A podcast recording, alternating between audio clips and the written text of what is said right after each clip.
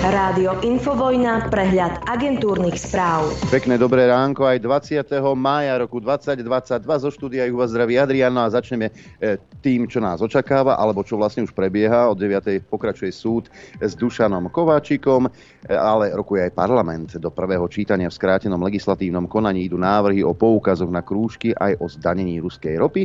No a o 13. hodine sa dozvieme, rozhodnutie v disciplinárnej veci proti špeciálnemu prokurátorovi Lipšicovi. Zuzka sa nám rozcestovala, na, ten, tentokrát je vo Švajčiarsku, tam ju prijal švajčiarsky prezident. Slovenská prezidentka neskôr oficiálne vystúpila pred členmi švajčiarskej vlády a potom sa s prezidentom posadila za jeden rokovací stôl a aj niečo povedala. Sice neviem čo, ale ja vám to prečítam, možno mi potom niekto vysvetlí, čo vlastne povedala.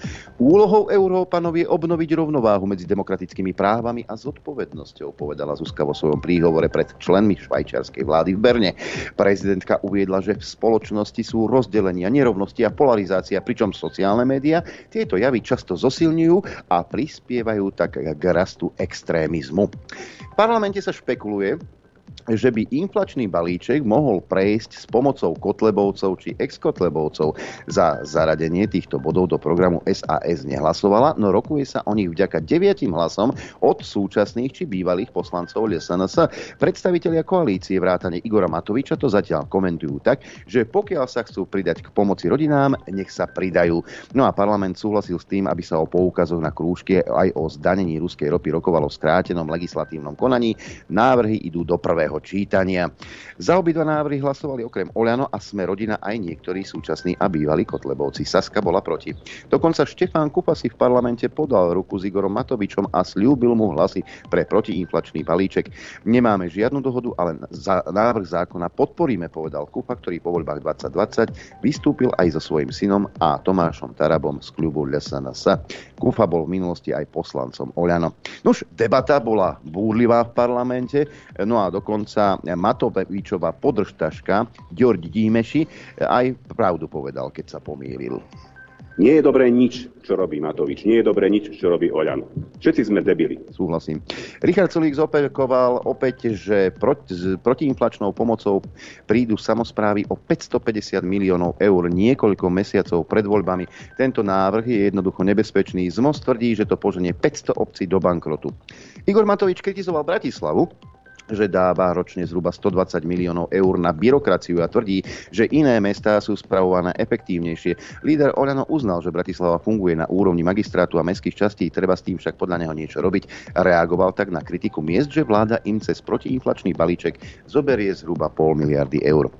No, ale na iné peňažky máme. E, Slovenské ministerstvo obrany skúma tri ponuky na kúpu výcvikových lietadiel. Jedna z nich pochádza z firmy Aerovodochody, ktorú nedávno kúpil od Penty maďarský podnikateľ blízky Fidesu Salaj Bobrovnický s pomocou výhodného úveru od maďarskej banky. Onedlo sa môže stať Salaj ministrom obrany v novej Orbánovej vláde. Slovensko zaplatilo za ruský plyn v eurách. Stalo sa tak už v stredu, potvrdil pre Index Karol Galek, štátny tajomník ministerstva hospodárstva. Slovensko postupuje podľa platnej zmluvy, ktorá definuje platbu v eurách. Na druhej strane SPP si v súlade s Putinovým dekretom otvoril v Gazprom, Gazprom banke eurový aj rubľový účet. Podobne postupujú veľké západe európske spoločnosti, ktoré nakupujú ruský plyn.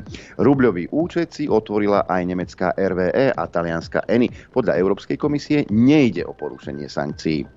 A keď sme už v zahraničí, nemecký kancelár Olaf Scholz povedal, že v otázke členstva Ukrajiny v Európskej únii sa nemôžu robiť žiadne skratky a dodal, že výnimka pre Kiev by bola nespravodlivá ku krajinám západného Balkánu, takisto sa snažiacim o vstup do únie. Francúzsky prezident Emmanuel Macron zase povedal, že môže trvať celé 10 ročia, kým sa Ukrajina stane plnohodnotným členom Európskej únie. No a už zareagovali. Ukrajinci sú urazení, lebo Dimitro Kuleba povedal, povedal, že niektoré krajiny Európskej únie e, zaobchádzajú s Kievom ako s druhou triedou. Šéf ukrajinskej diplomácie sa tak vyjadril po vyhlásení Nemecka, že snahou vojnou ničenej Ukrajiny o vstup do EÚ nemožno urýchliť. Milý môj zlatý Dmitro Kuleba, opýtaj sa Slovákov, Čechov, Maďarov, Poliakov. Či náhodou my tiež nie sme občania druhej kategórie v Európskej únii, že sa na nás pozerá z vrchu. A vy teraz, keď prídete, tak sa všetci pozrieme a budeme vás vyzdvihovať na trón. Ste sa zbláznili? Európska únia vás nepotrebuje, budete len na obťaž a tak sa na vás budú aj pozerať. To sú len také plamenné reči niektorých aj našich politikov. Šéf Severoatlantickej aliancie Jens Stoltenberg povedal, že aliancia sa zaoberá obavami, ktoré vyjadrilo Turecko vo veci rozšírenia o Švédsko a Fínsko a chystá sa na ne reagovať. Turecký prezident Erdogan dal opakovane najavo, že Ankara sa stavia odmietavok žiadosti o členstvo dvojice severských krajín. Americký senát ten jasnou väčšinou schválil 40 miliárd dolárov na vojenskú a humanitárnu podporu Ukrajiny. Návrh poslal na podpis prezidentovi Bidenovi. Očakáva sa, že šéf Bieleho domu, ktorý pôvodne navrhoval o 7 miliárd nižší objem, sa rýchlo pripojí a podpíše, tak ako Suska Čaputová niekedy už večer podpisuje zákony. Rusko vyhlásilo, že zváži otvorenie ukrajinských prístavov, ak Západ zváži ukončenie protiruských sankcií. Svetový potravinový fond opakovane apeluje, aby ukrajinské čiernomorské prístavy obnovili činnosť, čo by umožnilo export obilia a znížilo riziko hroziaceho nedostatku potravín v chudobnejších krajinách. No a dokonca Spojené štáty uvažujú, že dočasne zrušia niektoré sankcie voči Bielorusku, ak by umožnilo cez svoje územie vyvážať ukrajinské obilie. Prevádzku prístavov na juhu Ukrajiny blokujú ruské invázne jednotky a námorníctvo. Krajina tak nemá ako vo veľkom vyvážať polnohospodárske produkty. Ako stimul pre bieloruského vodcu Lukašenka zvažujú 6-mesačnú výnimku zo sankcií na uhličitan draselný alebo potaž, ktorý slúži ako hnojivo či látka na výrobu pracích práškov. No a Bielorusi hm, v Bielorusku ešte zostaneme. Bielorusko kúpilo od Ruska potrebné množstvo rakiet Iskander a systémov protizdušnej obrany S-400. Oznámil to bieloruský vodca Lukašenko. Tiež vyjadril nádej, že sa bieloruským zbrojovkám podarí do konca roka vyvinúť vlastnú obdobu rakiet Iskander, ktorú ruské sily používajú vo vojne proti Ukrajine. Červený kríž oznámil, že zaregistroval už stovky ukrajinských vojnových zajadcov z Azovstala. Neuviedol však, kde sú zadržiavaní. Rusko týchto vojakov presúva do oblastí pod kontrolou proruských síl. Oleksij Hromov z ukrajinského generálneho štábu povedal, že evakuácia ukrajinských síl z Mariupola pokračuje, no žiadne podrobnosti neposkytol. No ako by aj mohol, keď o tom nič nevie. No a ešte tu mám jednu zaujímavosť, a toto mi vážne zdvihlo obočie. Americký kongres po 50 rokoch so všetkou vážnosťou rokoval o UFO. Podľa Pentagónu treba túto tému zbaviť stigmatizácie, pretože piloti sa hambia hlásiť prípady, keď zaznamenávajú neidentifikovateľný objekt alebo jav. Počet nahlásených prípadov počas roka stúpol zo 144 na 400. Predpoveď počasia. Aj také tu máme. Pozrieme sa, ako vyzerá e, počasie na Slovensku v týchto chvíľach.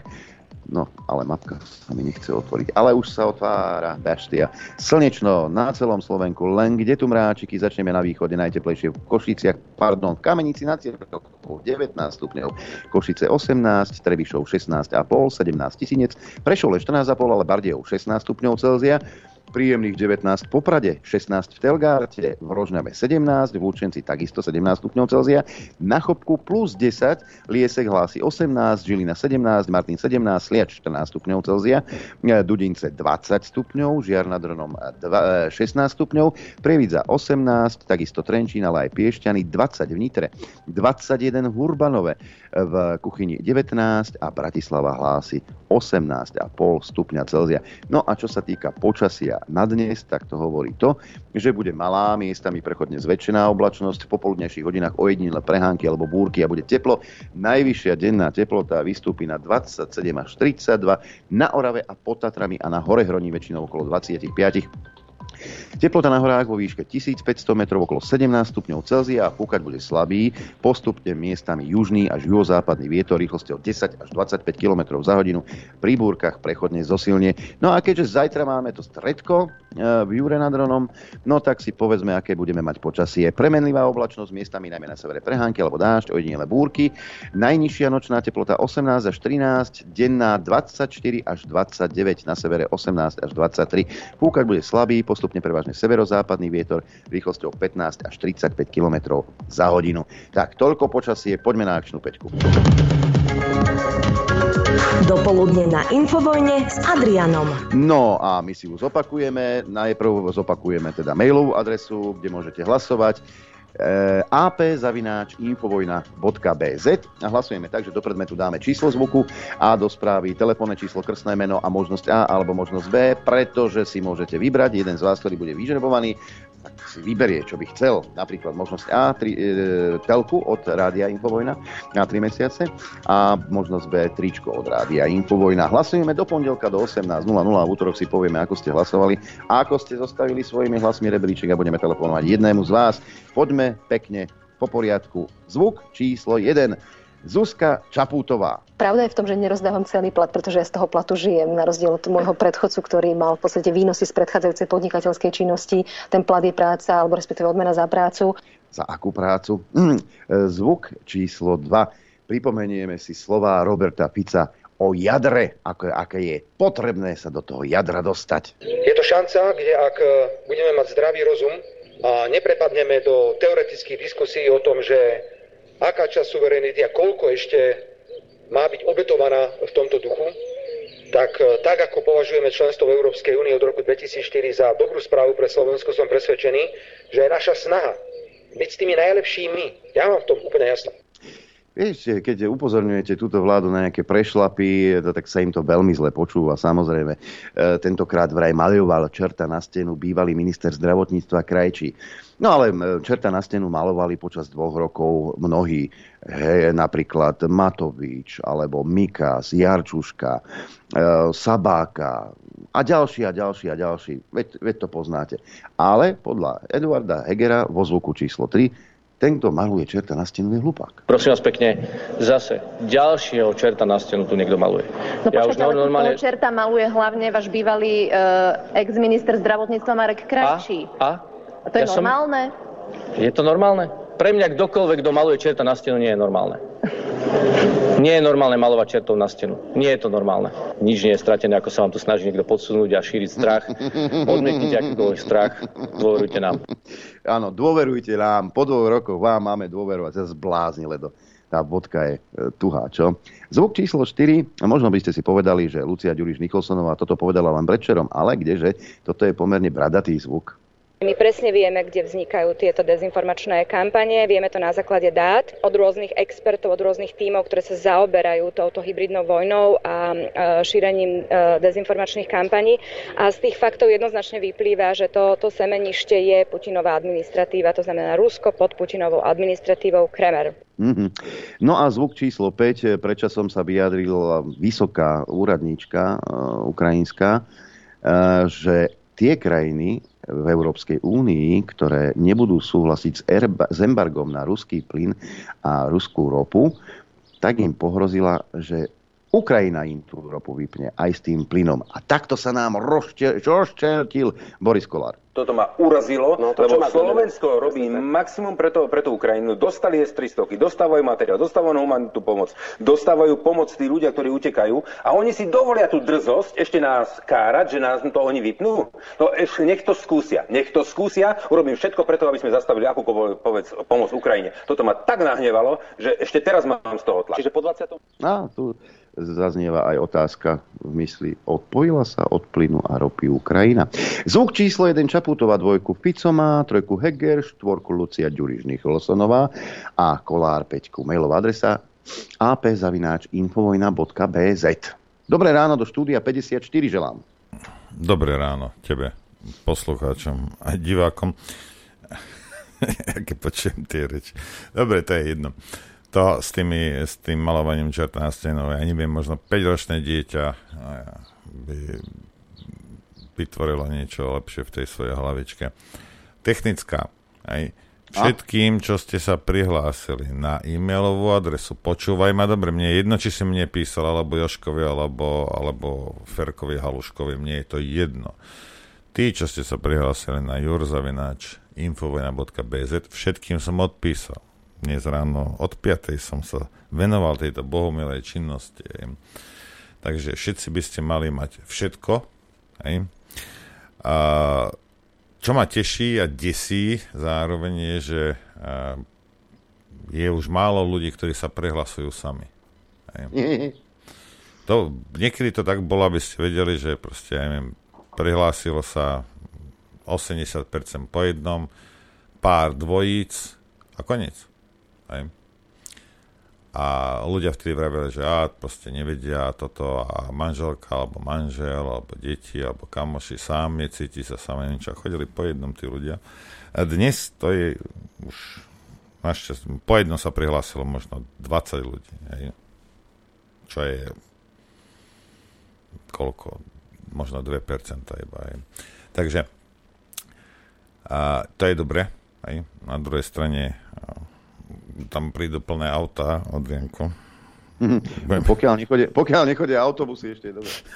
budeme, sa, budeme sa musieť nejakým spôsobom, uh, spôsobom nachystať. Ale vyzerá, že to, že, že to bude dobré. Máme aj nejakých hostí a nejaká hudba bude a neviem čo. A, Gujáš, hudba občerstvenie bude, hej, uh, nemusíte si nosiť žiadne tieto chlebičky a somariny. Jedine, ak si vegán, alebo vegetarián, ja viem, mi bolo povedané, aby som pre týchto ľudí tam požiadal majiteľ, aby nepokosil tam kus toho, ale nebudeme takýto, tak ak si vegán, vegetarián, a tak si doniesť nejakú trávu so sebou jedlu a my ti môžeme dať chleba alebo niečo k tomu, lebo veľmi vegetariánske jedla nebudú, hej, na to upozorňujem. Takisto, mnohí ste sa prihlásili, to som nepočítal, že doniesiete si nejakých psov, hej. No, tak uh, ja vás žiadam teraz, hej, aby ste si buď náhubky, alebo to mali v kuse imrvére na vodítku toho psa, lebo máme prihlásených aj dosť detí. Hej. Bude tam, bude tam dosť detí. Ja nechcem riešiť žiaden incident a, a tieto reči, hej, napríklad pána Maťka, aj Kupka, že á, on ti nič neurobí, rozumieš, kým do toho nekopneš a neletí to jak, jak balón, Hej. To, že okolo vás a vašich známych, a neviem, tí psi, tam, tam bude veľa ľudí, hej, tie deti nevieš, čo porobia, neviem čo. Prosím vás, hej, tých psov si, držte si to na, na vodítku, alebo, alebo teda nejaké náhubky im alebo čo, aby tam nevznikli nejaké extra problémy. Druhá vec je, nedaleko od toho miesta, kde sa stretneme, je rieka, Takisto žiadam rodičov, aby si strážili svoje deti. Ja nebudem skákať do hrona. Aj studená voda je v auguste možno teraz. Ešte, ešte aj mokrá je. Aj, no a ešte aj mokrá. A ešte to. Proste dávajte si pozor, lebo ako oni, ja neviem, možno to je nejakých 150-200 metrov, ale vieš, aké toto dieťa je, jak oni. to je gortuť, to je, už je to preč. Vychoval som deti nejaké, viem o tom aj tak len upozorňujem, že, že dajte si prosím na nich, na nich pozor. A, a to je celé a zajtra sa teda tam uvidíme. Ja som ľuďom napísal, že od 11. alebo tak nejak, ale tak môžete sa začať zlízať po tej 10. aby, aby sme mali nejakú hoďku na to, aby sme sa tam nejakým spôsobom Zvítali. Usadili, no zvítali a čo. Áno, k, k, stoličky, deky, keď si donesiete, to bude ideálne, aby ste teda uh, nepostávali. Bude lepšie, ako keď si nedonesiete nič, lebo tam budete postávať. Alebo sa vyval, vyvalovať na vegánska, na vegánska smorgasborde a to nechcete. A tí z vás, ktorí uh, prídete tam a ste zdravotníci, tak vás chcem veľmi pekne poprosiť, ak máte nejakú kabelu, lebo na stane sa, sú tam detská. Lekári sú nejakí prihlásení, však do auta si hodte niečo, prosím vás. Hodte si, hodte si kabelu a keď bude treba, aby... Môže sa stať, je teplo, niekomu príde nevoľno, e, tak aby sme mali po ruke pomoc. Ďakujem za, za, za, za pozornosť. Hej, no, ja keď som bol minulé na jednom, tom som to asi spomínal, že jedna pani mi tam asi 8 krát povedala, jak ma nenávidela, neznášala. Môže sa stať, že niekto je taký, uvidím a skolabuje, bude mať problémy, neviem čo. Nechceme, a nechceme týmto ľuďom, aby boli teda bez pomoci. Tak toľko k tomu. A k tým ufám, čo si hovoril, no. tak a, ono je to zaujímavé, vieš, lebo CIA samozrejme vymyslela toto, že konšpiračná teória, lebo tam to celé vzniklo, hej. Tak, tak. A, a, a tí piloti boli ostrakizovaní, tí, ktorí teda už naozaj, že proste videl som to, je to tu, fotky si porobila, neviem čo. Za tie 10 ročia boli ostrakizovaní, mnohí prišli o prácu, hej, alebo si ich zavolalo vedenie. Ako toto sú zdokumentované prípade, sú výpovede tých pilotov, hej, zastrašili ich, vystrašili ich, debilov z nich urobili aj neviem čo. Hej. A teraz zrazu, teraz zrazu, hej, uh, ich pobádajú, hej, Lebo že to nechcú. No jasne, že to nechcú, keď boli 10 ročia. O prácu prišli, o živobytie. Ale to človek... boli aj do... Aj toto boli aj dopravní piloti, ktorí... Áno, veď teraz sa bavím o dopravných pilotov, no. od, od civilných, hej. A, z nich. Hej, a, dobre, tak tí vojenskí títo odovzdali a hotovo, ale títo, títo išli pred novinárov, niektorí teda nešťastníci a zničili im život. Hej. A bavíme sa o pilotovi, nebavíme sa o Lichtnerovi, rozumieš, títo ľudia roky, rokúce pracovali, makali na tom, aby mohli robiť to, čo robia. Hej. A za tých pilotov na tejto planete toľko veľa nie je. Aj keď sa vám zdá, že hej, ale nie je. A životy týchto ľudí boli zničené. Hej. Len preto, že povedali niečo, čo videli. Ja nikdy nevravili, že to je Martin alebo, alebo ja neviem, Ferko Mrkvička z Jupiteru, hej, ale proste pokiaľ je to neidentifikovateľný lietajúci predmet, to znamená, že mu to tam letí pred rypákom a nevie, čo to je, a zo Zeme mu takisto nepovedia, že čo to je, no tak to nahlási. Lebo má možno 200, 500 ľudí za sebou, má 500 duší a je zodpovedný za ne, tak samozrejme, že to, že to musí nahlásiť. Hej. No ale e, samozrejme systém, obzvlášť americký, e, ich dniavil. Hej. V Európe to nebolo až tak hroz, ale bolo. Hej, ako proste sa to tutlalo. A prečo, z akého dôvodu? Lebo my ako vláda nevieme, čo to je, tak naša, uh, ja neviem, dôveryhodnosť alebo autorita je nižšia. Autorita všetkých vlád v Európe, možno okrem maďarskej a možno tam nejaké tie bieloruské diktatúry a toto, je nulová. Rozumieš? Veď sú tam sami kreténi. Hej, ty či priznáš, že čo vieš, koľko je 2x2, alebo nevieš, alebo či nič niekde letí, alebo neletí, je úplne jedno. Ľudia vás ma za, majú za trotlo, lebo ste trotlovia. Toto ti už neuškodí.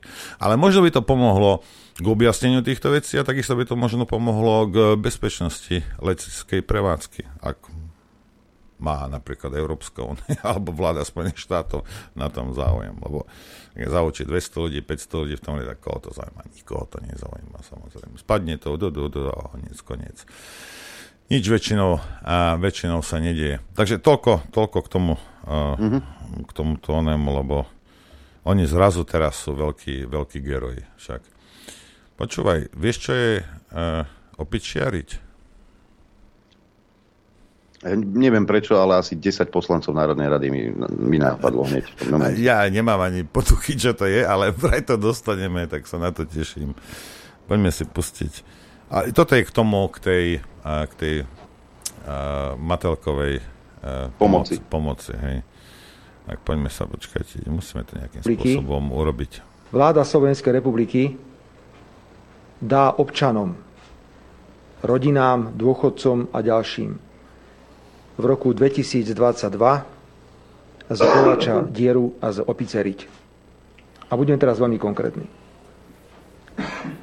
Došlo ku kozmetickej úprave rodinných prídavkov v roku 2022. Prosím, som veľmi precízny. Hovorím o roku 2022. Či v podstate rodinné prídavky nič.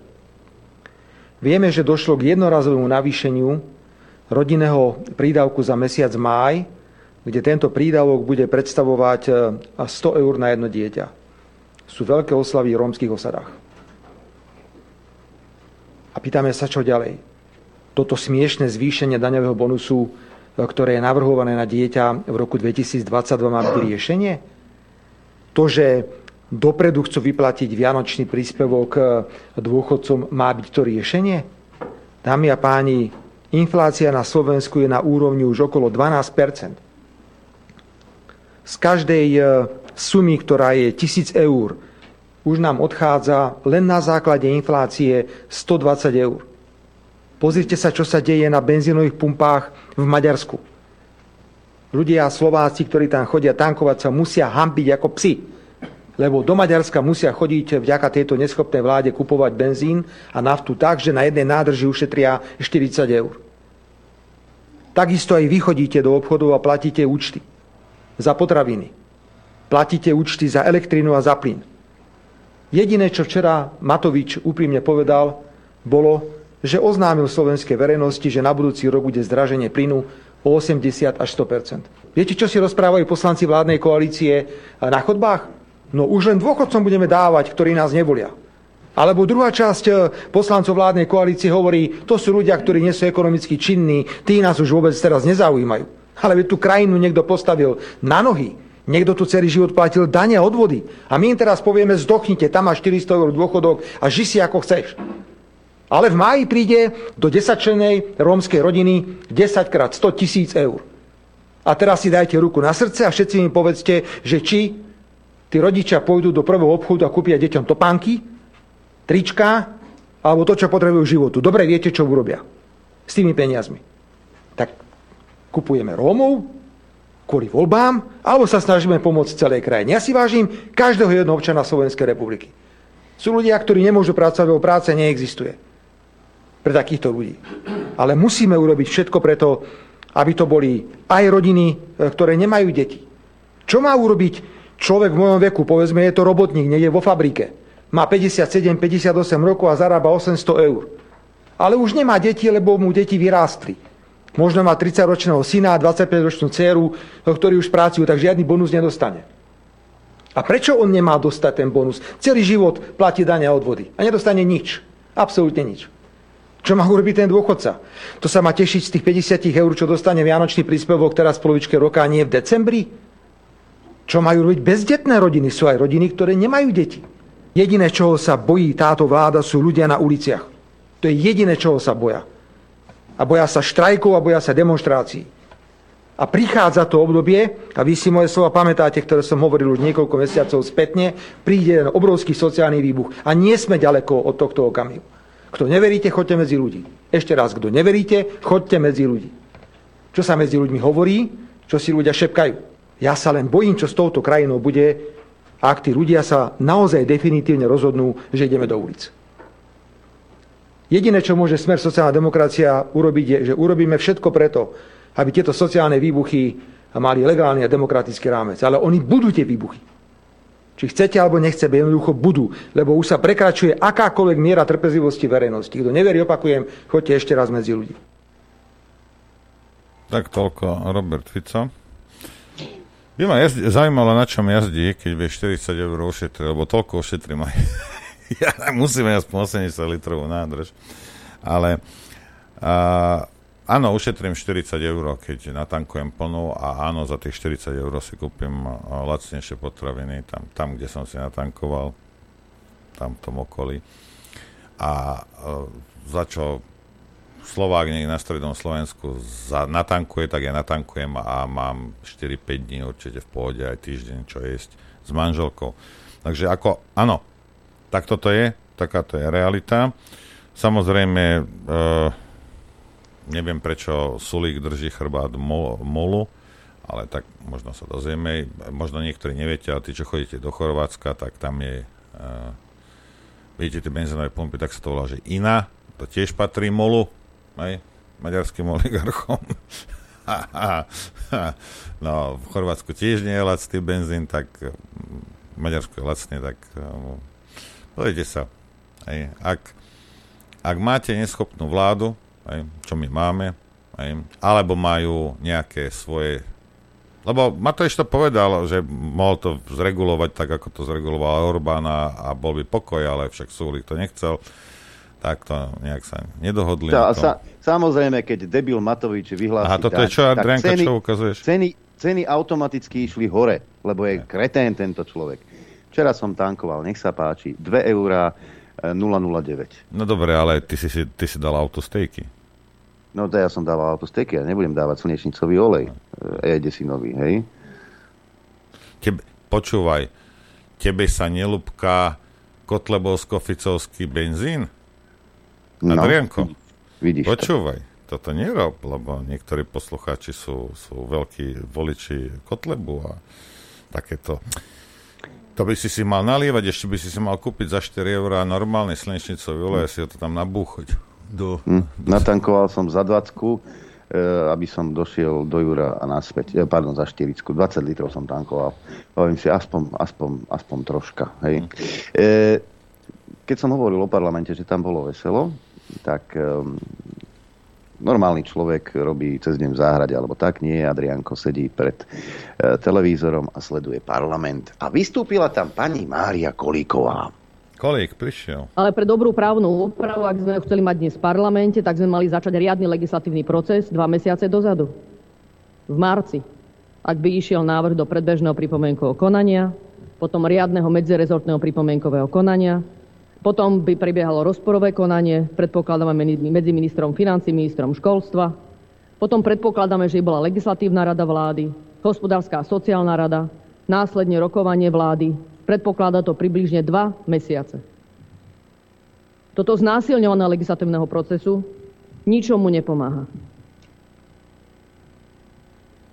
Dovolujem si pripomenúť, že z tohto miesta naozaj nerozporujem legitimitu pomoci rodinám. Rozporujem, že sa o tejto pomoci má jednať v skrátenom legislatívnom konaní, k čomu tu jednoducho nie sú dôvody. Popierame dobré vládnutie, že takto ohýbame legislatívny proces. Popierame princípy demokratického právneho štátu.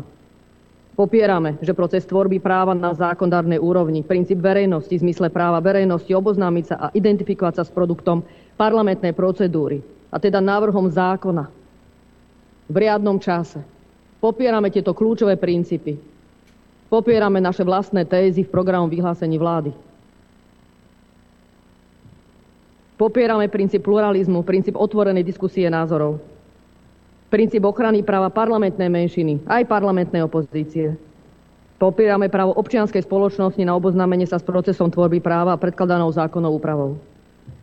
Pri tak ekonomicky širokej a verejné financie zaťažujúcej právnej úprave by bolo naozaj na mieste mať o tomto, keďže, sme na úrov, keďže som na pôde parlamentu, mať poctivú parlamentnú diskusiu.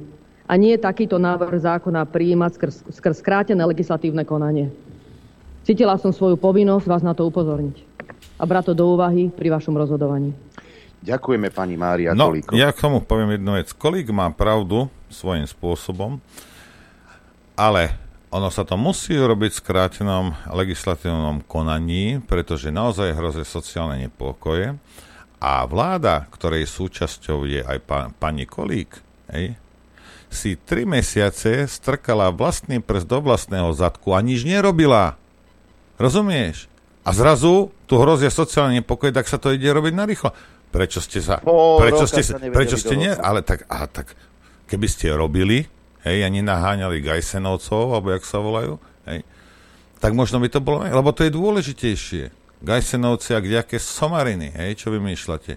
Nič ste neurobili. Keby ste robili normálne, jak parlament má robiť, alebo vláda má robiť, no tak to máte zbuchnuté za dva týždne, za dva mesiace by to prešlo teda ale úplne špičkovým teda nejakým pripomienkovaním a už tí ľudia mohli dva mesiace dostávať tie peniaze. Však? No ale to by ste museli ale, pracovať. A za 5 litrov tu... asi, asi, no ja. Tu je, tu, ešte, tu, že, tu, ešte, že vstaníš kvôli 5 litrom ráno. Ty. Tu ide, tu, tu ide ešte o niečo iné.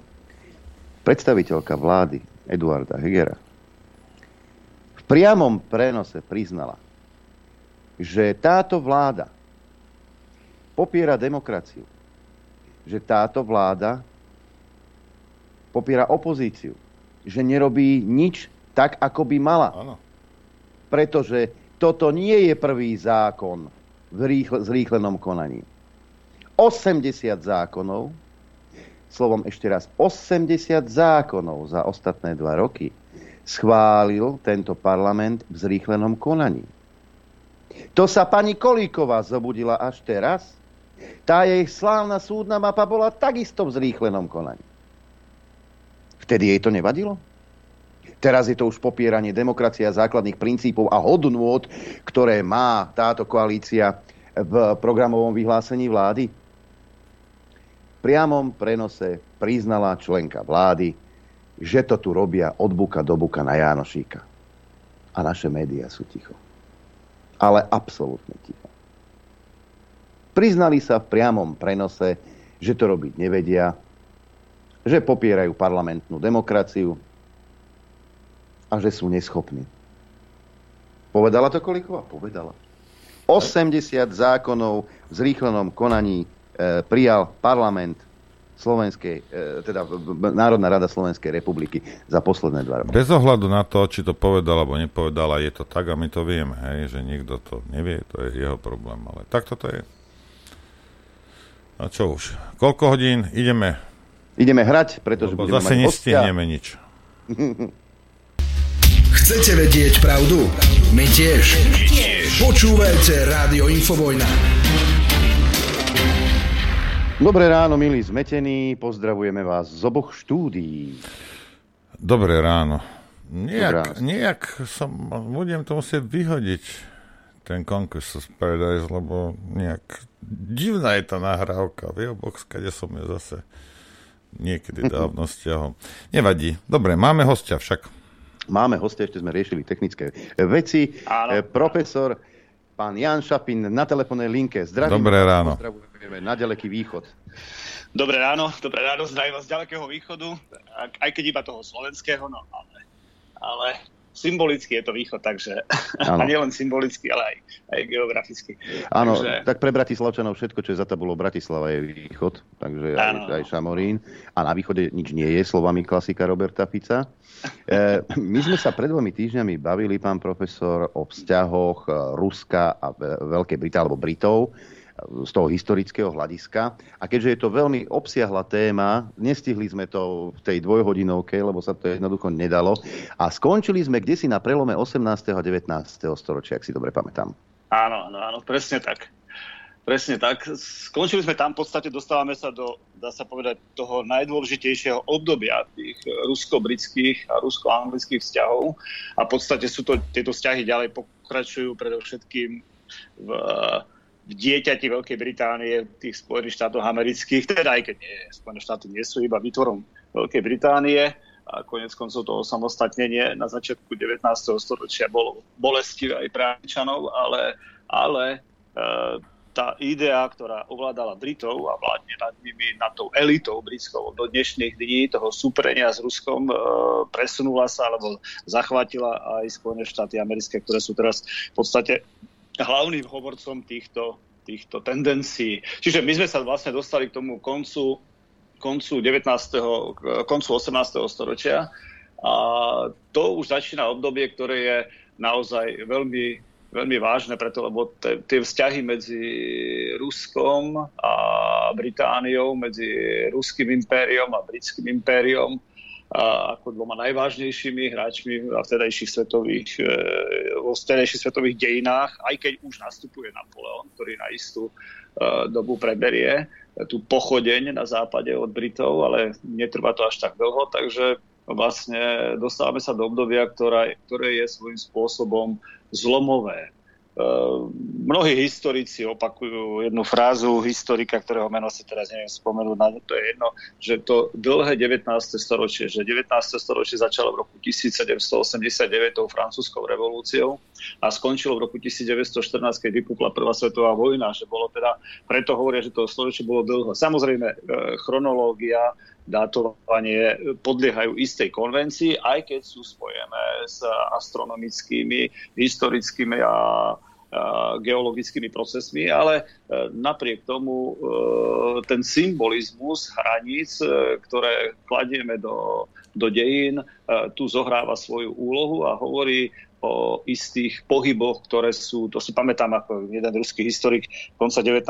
storočia Greus povedal, že teraz za posledných 10-20 rokov sa z toho udialo viacej než za posledných 100-200. Že ako keby ten čas sa e, zrýchľoval, zhušťoval a tie udalosti prebiehali oveľa väčšou rýchlosťou. E, neskôr, o nejakých 20 rokov neskôr začne Nikolaj Berdiajev hovoriť o doslova vesmírnych meteliciach, ktoré zachvátili históriu a ktoré všetko posúvajú do obrovských, e, obrovských šírok a do obrovskej rýchlosti. To je vlastne aj to, čo dneska prežívame, keď vlastne je tu obrovský uh, informačný boom, keď uh, tie informácie e, sa nás valia z každej jednej strany rôznej kvality, rôzneho charakteru, rôznymi príčinami podmienené a tak ďalej, rôzne ciele samozrejme sledujúce.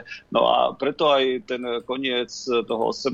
storočia po tej francúzskej revolúcii je veľmi zvláštny. Preto lebo posledných 10 ročiach 18. storočia väčšina európskych monarchov bola doslova posadnutá myšlienkou zničiť revolučné Francúzsko, aby e, zabránili tej revolučnej nákaze šíriť sa ďalej aj do ich štátnosti. E, medzi e, týmito monarchami, ktorí takto premýšľali, nebol výnimkou ani ruský cár Pavol I ten si však počase uvedomil, že tá konfrontácia, on sa ujal vlády, aby som to ešte teda doplnil, v roku 1796, ak si dobre pamätám, bol synom Kataríny II.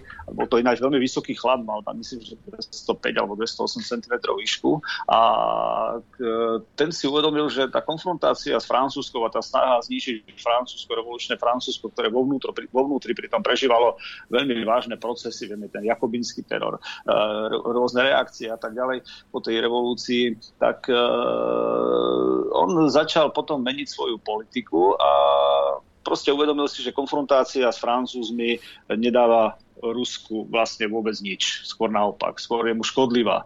A uvedomil, uvedomil si ten fakt, ktorý bol v dejinách neraz potvrdený, že pokiaľ cárske ruské vojska prelievajú krv svoju na poli boja, tak Briti, Rakúšania a ostatní zostávajú v tieni a potom, potom uh, si užívajú tie tie plody e, ruských e, výťastiev. Takže e, preto, keď Briti sa zmocnili v roku 1800 Malty, tak dá sa povedať, že to bol posledný klinec do rakvieho trpezlivosti vo vzťahu k Britom a uvedomil si, že proste Briti sú veľmi nespoľahliví spojenci a že spoliehať sa teda na Britov je krajne nebezpečné.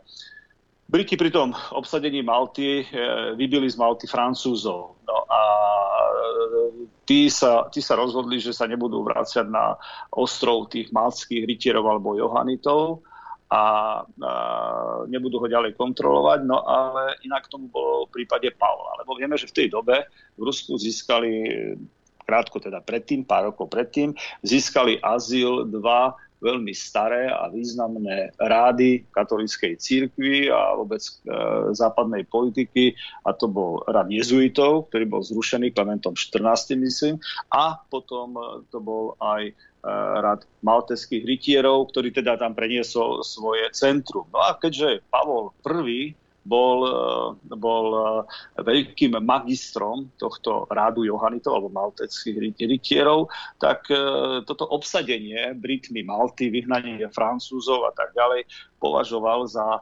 osobné e, také pošpinenie za nejaký taký, že sa o to proste jednoducho sa o to osobne dotklo a preto Ehm, preto začína kardinálne na zdesenie Brita, Brit, Britov meniť potom svoju vonkajšiu politiku, a teda aj tým politiku samotného cárskeho Ruska. Nielen, že sa zmieril s Napoleónom, ale prakticky s ním vtedy uzavrel nejaký, mohli by sme povedať, konkordát alebo, alebo zmluvu, a lepšie povedané to bol taký zväz, hej, ktorý, do ktorého vstúpil zväzok, plánujúc potom spoločnú vojenskú expedíciu do Indie, ktorá, ako vieme, bola v tej dobe hlavným prameňom uh, britského bohatstva. Stamaďal prúdili bohatstva a Britov e, z tohto e, druhého najľudnatejšieho súčasnosti štátu sveta a druhého najväčšieho testovateľa pšenice, keď sa nemýlim, na ktorom sa teraz,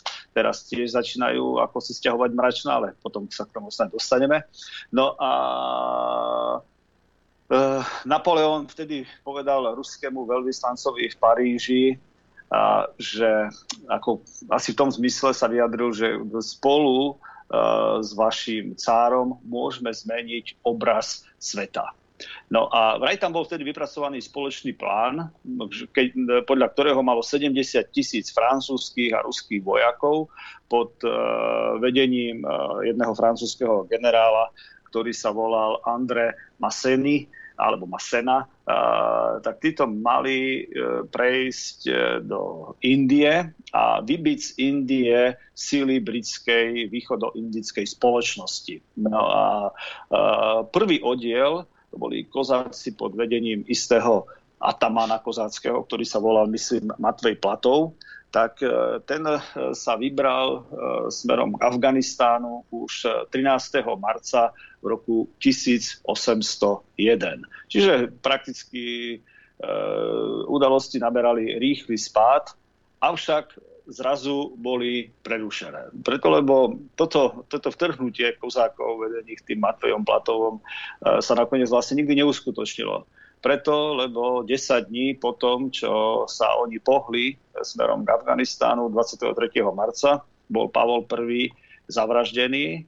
Uh, dôstojník, myslím, že asi dôstojníci vnikli do jeho spálne, udreli ho takú ťažkú tabatierkou po hlave, potom ho uškrtili a vraj boli opití, potom sa vyhovárali a tak ďalej. Tak či onak, jednoducho v jeho spálni, vo svojej spálni teda bol Pavol I týmito sprísahancami zabitý.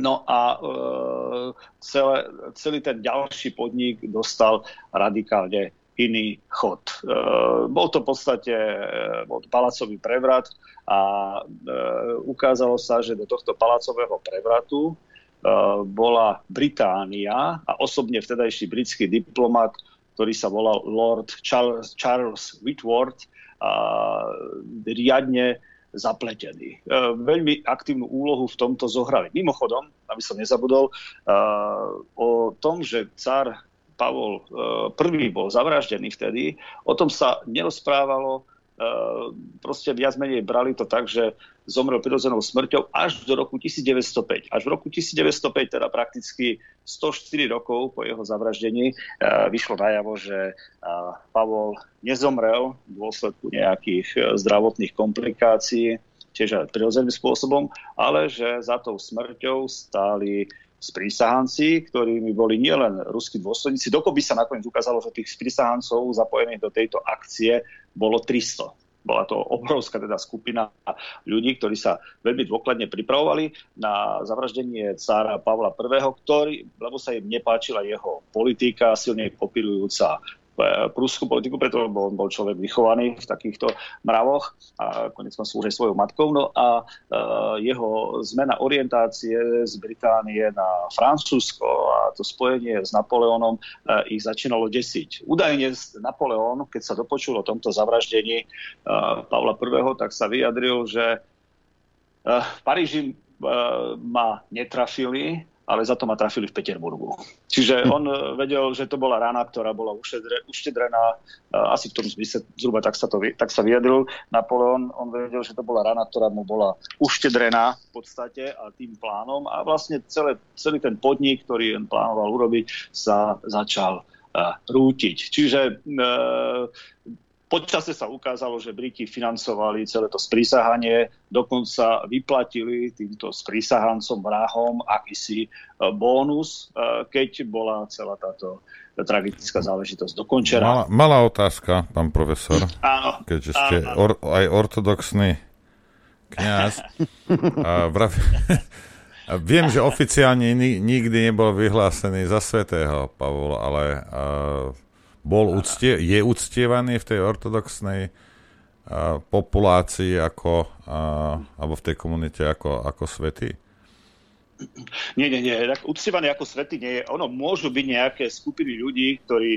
Uh, to Rusko je v tom zaujímavé, že tam sa vždy nájdú nejakí takíto fanatici doslova, alebo povedzme horlivci, ktorí začnú sa venovať nejakej nejakej osobnosti ruských dejín, tak, že oni si ju naozaj preštudujú veľmi dôkladne, oveľa dôkladnejšie ako, že ja viem, keď ja to teraz tu na, uh, predstavujem v takých všeobecných rysoch, tak uh, oni, oni sa do tohto pustia tak, že skúmajú rôzne detaily a rôzne potom prejavy treba aj po smrti tohto cára, komu sa o ňom snívalo, aké boli pritom uh, javy a tak ďalej. Takže uh, môžu byť takéto skupiny, to nevylučujem. Ale osobne som sa nikdy nestretol s tým, aj keď stať sa to môže. Boli kanonizácie, ktoré sa odohrali oveľa, oveľa neskôr. Napríklad okolo Ivana Hrozného, ktorý vždy bol predstavovaný ako cár naozaj hrozný, uh, tak uh, v Rusku prebieha úplne iné prehodnotenie. Samozrejme sú tam historici, ktorí na ho pozerajú kriticky, ktorí rozobrali jeho dielo. Detálne o tom sme rozprávali konec koncov trochu minule a, a sú takí, ktorí zasa uh,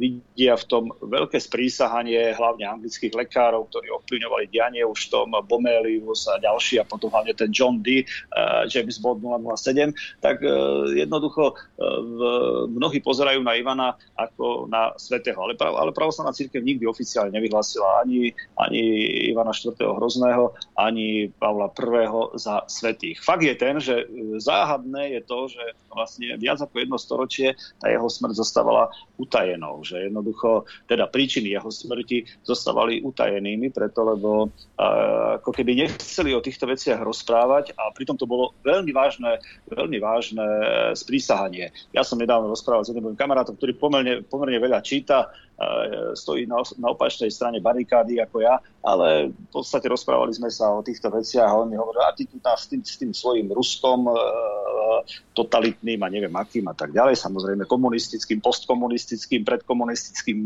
cárským, proste totalitným, tak e, ty mi tu rozprávaš a tam sa tam vlastný syn Alexander I zavražil svojho otca Pavla I. Ja hovorím, kde si to čítal vlastne? Hovorím, no, že tu na Slovensku čítal nejaké články, samozrejme, že všetko ja nemôžem prečítať, alebo ku všetkému sa dostať a konec koncov tie z tých bulvárnych e, časopisov a denníkov, keď začnem čítať, tak e, ako to hovoril v tom českom e, filme Tankový prápor, či to, to bol, že chce sa mi blíc. Takže jednoducho, jednoducho to sa nedá čítať ako normálne, bez toho, aby človek nejakým spôsobom sa neznekludnil. Takže no, hovorím potom, že to si, kde si na to prišiel. Čiže ono oficiálne, oni bežne šíria tú verziu, ako vidím, tých denní denníkoch, a týždenníkoch a mesačníkoch a zborníkoch, že vlastne ten Alexander I zabil svojho otca Pavla I. Alexander o tej vražde, do tej vražde nebol vôbec zapletený. Vôbec. On bol mladý muž, mal asi 18-17 rokov. Oni ho chceli za cára, bol to veľmi schopný. Mladý muž, veľmi nadaný, ale so smrťou otca nemal nič spoločné, tak aby sa na nej priamo podielal. Niektorí hovoria, že o niečo mohol vedieť, ale bol eliminovaný, ale to sú už iba také e, domysly, ktoré nie sú potvrdzované historickými faktami. Takže fakt ten, že ten Pavol I stal sa prvou takou vážnou cárskou obeťou, e, zostáva faktom. Hovoria síce, že otravili aj Petra I.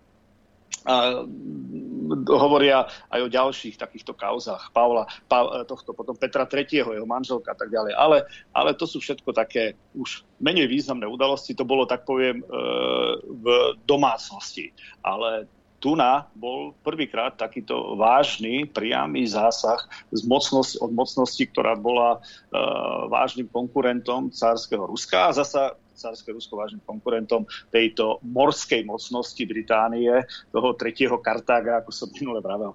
Takže e, zatiaľ kanonizovaný zatiaľ nie je, ale jeho smrť, jeho smrť e, bola smrťa, smrťou tragickou a násilnou, to je jasné. A v podstate bola snahou eh, vytrhnúť Rusko z toho spojenectva eh, s Francúzmi. No a hlavne toho, aby Rusi nešli spolu s Francúzmi na Indiu. Preto, lebo jedným z prvých rozhodnutí, ktoré vydal potom nový už cár, nový imperátor, aby som bol presnejší, lebo Petra Veľkého to boli imperátori, Alexander I bolo vrátiť kaza- týchto kozakov, E, ktorých viedol ten Matvej Platov z, e, z toho pochodu smerom na Indiu.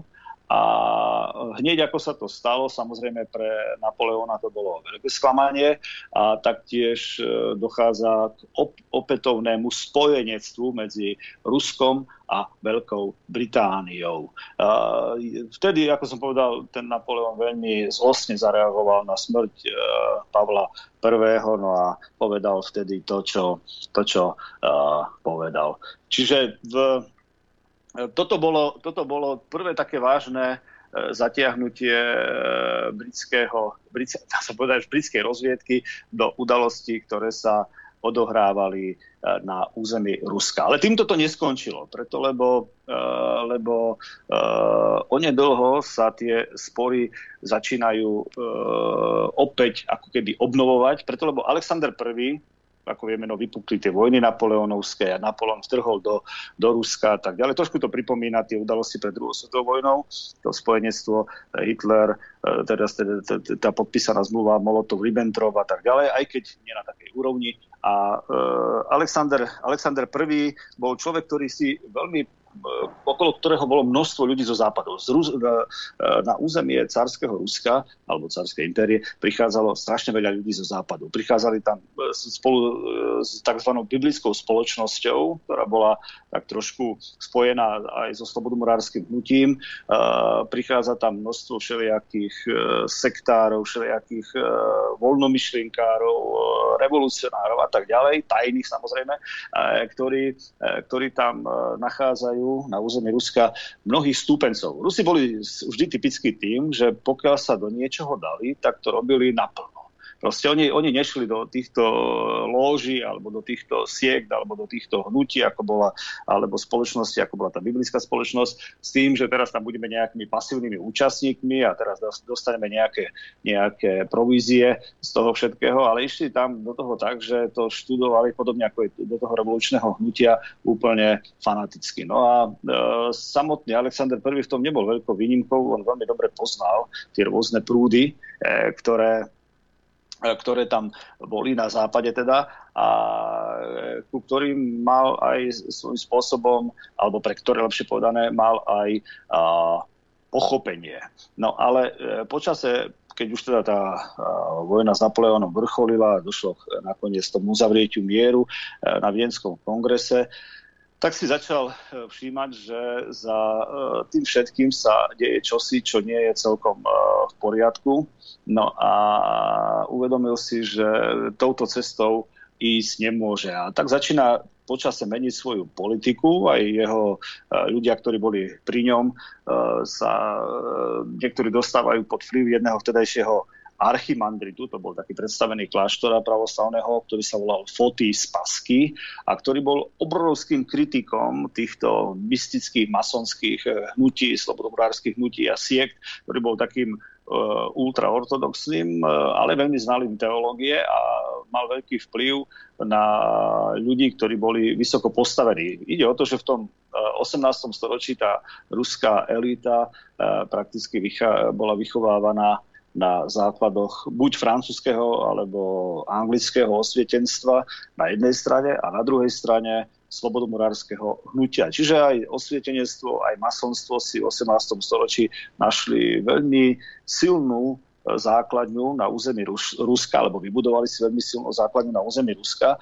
A e, niekedy to bolo tak, že tí, tí masóni a slobodomári, e, teda slobodomári a, a osvietenci sa navzájom ako keby až, až premiešávali. Konec koncov aj samotný Volter, myslím, pred e, svojou smrťou, teda nie hneď pred svojou smrťou, ale, ale istú dobu pred svojou smrťou vstúpil do lóže. Takže jednoducho to Rusko bolo e, silne e, odtrhnuté od koreňov svojej pôvodnej vzdelanosti, e, ktorá západu pripadala ako úplne ani nie stredoveka, ale nejaká stredobizantská alebo dávnobizantská s väčším dôrazom iba na, na zbožnosť, na modlitbu, na pôz, na askézu.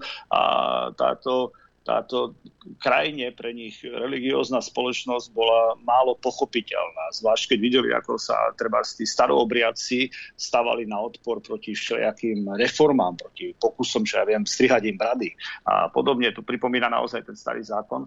Tak e, pre, pre vtedajší už osvietený západ, aj keď mali aj na západe svoje vlastné takéto podobné e, religiózne skupiny, ale nie, nie toho obsahu, ako boli, čo ja viem, menoniti, ako boli Amiši potom, alebo ako boli Puritáni predtým a Kvakery a ďalší, tak e, títo náboženskí blúznivci e, vychádzali z iných, e, z iných koreňov než Rusi a tá ruská mentalita aj tá ruská religiozita boli oveľa tradičnejšie alebo boli úplne tradičné oproti tomu, čo bolo, e, čo bolo na západe. Ináč v tom 18. storočí v Rusku to dochádzalo až tak ďaleko, pritom poza bičovaní, že je všeobecne známy ten tzv. pravoslavný kríž uh, Sveto-Ondrejovský s tým uh, 8 ramenný, s tým šikmým spodným ramenom, tak tento bol napríklad zakázovaný v 18. storočí a bol úplne nahradený, ako hovorili Rusi, katolickým krížom s tým predlženým uh, uh, vertikálnym ramenom a krátkým horizontálnym.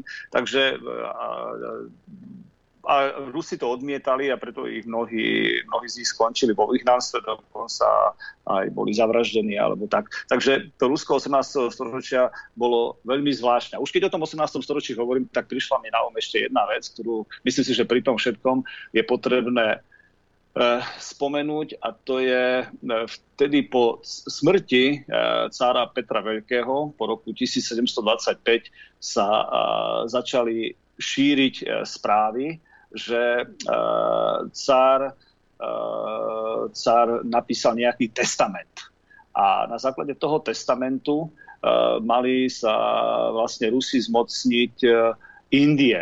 Uh, išlo o to, že v podstate India bola lákadlom, tie geografické znalosti ešte neboli dostatočne silné ani v čase Napoleóna, preto mali tu dosť zjednodušenú predstavu, že keď prejdú cez Rus smerom na Indiu, že tá cesta nebude tak ťažká, že tam nebude toľko tých púští, hôr a teda e, končiarov doslova. A takže t- tie znalosti neboli až tak dokonalé, aby, aby mali úplne jasnú predstavu o tom, čo ich čaká, ale Každopádne cár Peter e, Veľký vedel o Indii, čo je to za krajina a čo vlastne môže, môže priniesť. No a keď sa rozšírila vtedy správa, že na brehoch jednej rieky, ktorá sa volá Oxus, tiež známa pod názvom Amudari, v tom na takom ďalekom nepriateľskom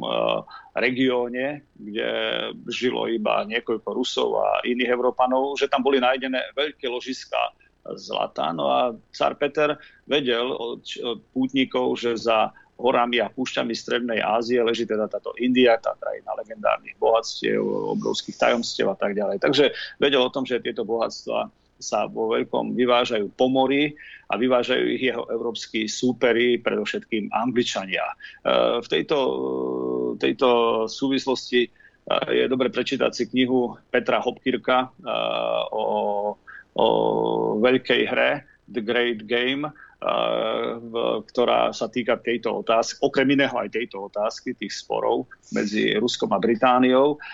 No a uh, Hopkirk ako angličan bol presvedčený, aj keď dôkazy preto priame nie sú, že Petrov taký prenikavý rozum začal sa veľmi intenzívne vtedy zaoberať tým plánom, že položí svoje ruky súčasne na to zlato Strednej Ázie aj indických pokladníc. No a uh, že to zblíženie cára Petra s, s tedajším jedným moslimským vladárom, ktorý sídlil v Chýve, bol to Chivinský alebo Chivský chán, a, a ktorého tie pušné panstva ležali práve po oboch stranách tej e, rieky Oxus, kde boli nájdené e, zásoby zlata, takže toto činilo Petrové plány potom ešte oveľa reálnejšími No, zvlášť ešte keď tomu, treba povedať, že Peter poslal e, vysprojenú expedíciu, ktorú viedol Alexander Bekovič a ja som o ňom, o ňom svojho času aj písal a, o tomto Bekovičovi, a, ktorého zástupcom bol potom vraje, jeden major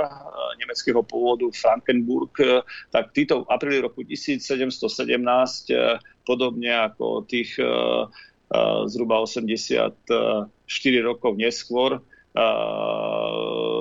tým Matvejom Platovom vedený kozáci vyrazil na pochod. Len čo sa skončila Pascha, Veľká noc, e, podľa julenského kalendára vydali sa na pochod.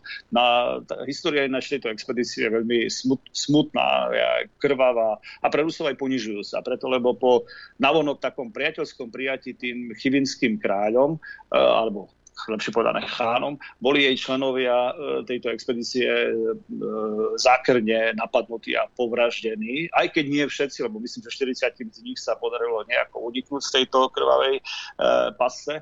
No a tí ale boli potom čoskoro, čoskoro pochytaní a na hlavnom námestí v centrálnom meste ich mali slavnostne popraviť, ale život im zachránilo to, že v, v tom e, zakročil jeden moslimský akin, taký duchovný, ktorý hm. mal veľký vplyv a ten, ten, e, ten pripomenul chánovi, že jeho víťazstvo bolo získané vďaka veľmi podlej zrade a že toto neľutosné povraždenie zajacov iba zväčší jeho zločin v očiach Alahových. Takže uh, takto, takto vlastne trošku zabrzil tohto chána no a Chyvinského. No a mm, bol to odvážny krok toho tohto Akina. No a tak sa nad Rusmi akoby zľutovali, ich predali do otroctva potom ďalším dovolili, aby absolvovali mučivú cestu cez púž naspäť ku Kaspickému moru, lebo si mysleli, že vlastne tú cestu ani nemôžu prekonať. No a tí, ktorí potom tú cestu napriek tomu prežili a vydosprávali svoje desivé zážitky eh, druhom, ktorí ich čakali v rôznych pevnôstkách drevených, ktoré boli vybudované ešte predtým, tak e, jasné, že E, toto všetko vyvolalo veľké rozhorčenie v samotnom e, novovybudovanom hlavnom meste v Sankt Peterburgu a u Petra Veľkého. No, v, Eh, zatiaľ, čo ten chyvinský chán sa chválil svojim víťazstvom nad Rusmi a hlavu eh, tohto Alexandra Bekoviča, eh, ktorý bol pôvodne moslimským kniežaťom a ktorý podľa tohto chyvinského chána predal svoju dušu cárovi neverných, tak hlavu mu nechal teda chyvinský kráľ odseknúť a poslal ju potom emirovi do Buchary.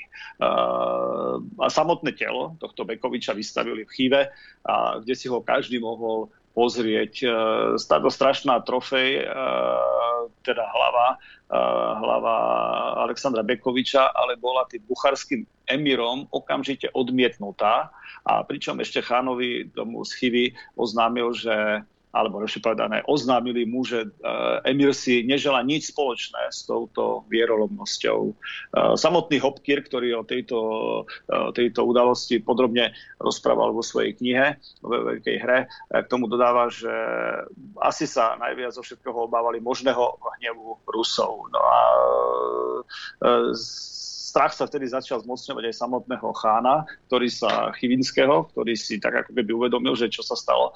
No obával sa vojenskej výpravy cára Petra, ale nakoniec sa ukázalo, že jeho obavy boli zbytočné, preto lebo Peter, ktorý rozširoval hranice ríše všetkými smermi, zvlášť na Kaukáze, mal príliš veľa iných starostí na to, aby sa teraz pustil do nejakej dobrodružnej výpravy ďaleko do končin Strednej Ázie. Takže tá chánova vierolomnosť zostala nakoniec nepotrestaná, ale nepotrestaná iba v tej chvíli, nie hneď. Za to ale nebola zabudnutá a ešte viac upevnila Rusov taký tej nedôvere k obyvateľom Orientu. Tak neprešlo veľa času a Rusi sa, sa postupne vyberajú na nové pochody a po, podrobia si moslimské plemena v Strednej Ázii a Kaukaze, ale to už bude potom roku 1850, hlavne, hlavne po a, tej skončení Krymskej vojny. Takže Pet, Peter Peter sa svojho plánu alebo realizácie svojho plánu dobytia Indie v podstate nedočkal, pokiaľ by bol ten plán pravdivý. Ale tak či tak začala niekoľko rokov po jeho smrti Európu brázdiť, e, e, alebo Európu brázdiť e, myšlienka, že vraj Peter zanechal po sebe, po sebe ten testament, svojrazný testament a že vraj e, na, tam tvrdili pri tom, že, že, v tom tebe, že na smrteľnom lôžku mal Peter vraj tajne prikázať svojim dedičom a nasledovateľom, aby splnili to, čo on považoval za historickú misiu Ruska a to dosiahnuť svetové panstvo, svetovládu aby ovládli Indiu a Konštantinopol. Že to sú dôležité body, ktoré je potrebné ovládnuť na to, aby sa, aby sa zmocnili teda toho svetového pánstva. Západ na to pozeral zo svojho pohľadu a preto aj tom, tento testament ináč nikdy Petrom nebol napísaný a to, že na, to, na, na tom smrteľnom ložku povedal, nikde nie je dokázané. Jednoducho tá historka sa začala šíriť a naberala na sile, či viacej sa roznášala predovšetkým v tom západnom svete a preto Angličania sa začali triasť, že jej verili, o svoje e, panstva v Indii a taktiež o to, čo sa udeje e, s Konštantinopolom. Preto, lebo Rusi boli v permanentných vojnách s Turkami, s Osmanskou ríšou a v tých vojnách e, vždy nakoniec vyťazili a, a to osmanské panstvo sa svrkávalo, svrkávalo, svrkávalo a hrozilo, že Rusi ovládnu aj Bospor Dardanely, ovládnu Čierne more a východ do Stredozemného mora a tu i zasa Indický oceán a, za, a zároveň tie indické bohatstva, rozprávkové a tajomstvá. Takže Pán profesor, to, ja vás, to, ja vás tu preruším, ak môžem, a potom sa zase vrát, vrátime sa k... Uh, vrátime sa potom k Aleksandrovi prvému trošku, dobre, aspoň, aby sme to stihli dneska. Dobre? Dobre, dobre. 8 dobre, minút. Dobre. Chcete vedieť pravdu? My tiež. My tiež. Počúvajte Rádio Infovojna. Ešte stále môžem povedať dobré ráno všetkých. Dobré ráno, prajem aj ja. Dobré ráno. Dobré ráno. Dobré ráno, pán profesor. No, vráťme sa k tomu uh, Aleksandrovi. Ale uh, uh, čo je napravde na tom, že ten Mikuláš Zubov, ktorý vlastne ohlásil jeho na, nástupníctvo, uh, že bol, uh, že bol uh, tou hlavnou, tým hlavným mozgom toho, uh, toho zabitia jeho otca? No, patril medzi, tú 12, medzi tých 12, ktorí boli. On a Zubov tam bol, potom tam bol Panin, uh, knieža, potom uh, jeden, knie, jedno knieža, ktoré malo nemecký pôvod, uh, uh, Pankov, neviem, teraz si nespomínam na jeho meno, ale bol Zubov do toho bol zapletený ako hlavný spolu s Paninom. Pa, pa, pálen sa volal, nie? Pálen. Pálen, pálen, áno, s pálenom, áno, presne, pálen. Takže, takže oni, on bol do toho, bol do toho zamotaný, ináč neboli odsudení. To je na tom zaujímavé, že títo sprísanci neboli odsudení a potom sa vyhovorilo na to, že boli opití a že to šlo viac menej takémuto, ako keby e, no, nejakému nejakej šarvátke a počas tej šarvátke potom, e, keď už sa nekontrolovali emócie a vášne, tak e, aj k zabitiu samotného cára, ktorého už vlastne ochromilo to, tá silná rána ťažkou tabatierkou po hlave. Takže e, oni sa už potom na to tak vyhovárali, ale e, preto to aj nechali tak. Bolo jasné, že e, Briti sú do toho silne zapojení, to e, britské veľvyslanectvom, preto lebo Briti veľmi pozorne sledovali, čo sa tam vlastne deje. A v podstate ono, tá smrť e, cára e, v tom roku 1801, tak e, prišla mm, zhruba 10 rokov potom, čo a to už je reálna správa, to nie je ako ten uh, Petrov testament, ktorý možno vyjadroval nejaké nálady, ale reálne ho nikto nikdy nevidel, ani ho nepublikoval.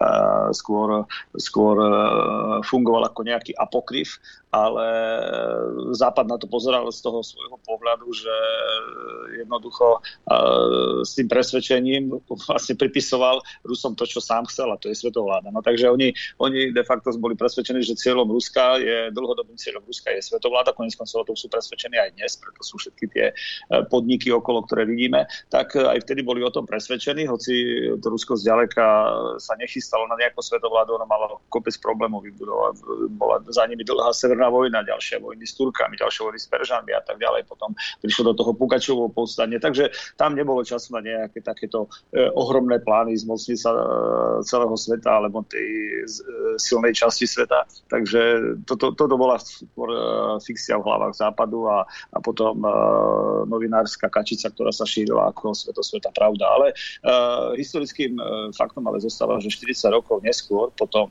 objavení sa toho údajného Petrovho testamentu, keď už vládla teda Katrina Veľká, Rusko začalo prejavovať e, záujem o Indiu a tie príznaky o Indiu naberali na sile. No a tam tá východoindická spoločnosť e, zatiaľ si veľmi dôkladne a dôsledne upevňovala svoje pozície, predovšetkým na účet Francúzov, čo samozrejme zase Francúzov hnalo do spojenectva s Rusmi. No a jedna z tých predchodkyň Kataríny, e, ktorú nazývali milovničkou rozkoše, tak panovnička Anna prakticky všetky dobité územia na Kaukaze, ktoré Petra stáli tak nadľudské úsilie, tak ona ich všetky vrátila perskému šachovi a čo sa sotva mohlo zhodovať s tým Petrovým e, údajným testamentom a jeho tou poslednou vôľou, ktorú mal vysloviť na smrteľnom lôžku. Takže e, ona to urobila vraj preto, že zbytočne vyprazňovali štátnu pokladnicu. No a no, Katarína, podobne ako Peter,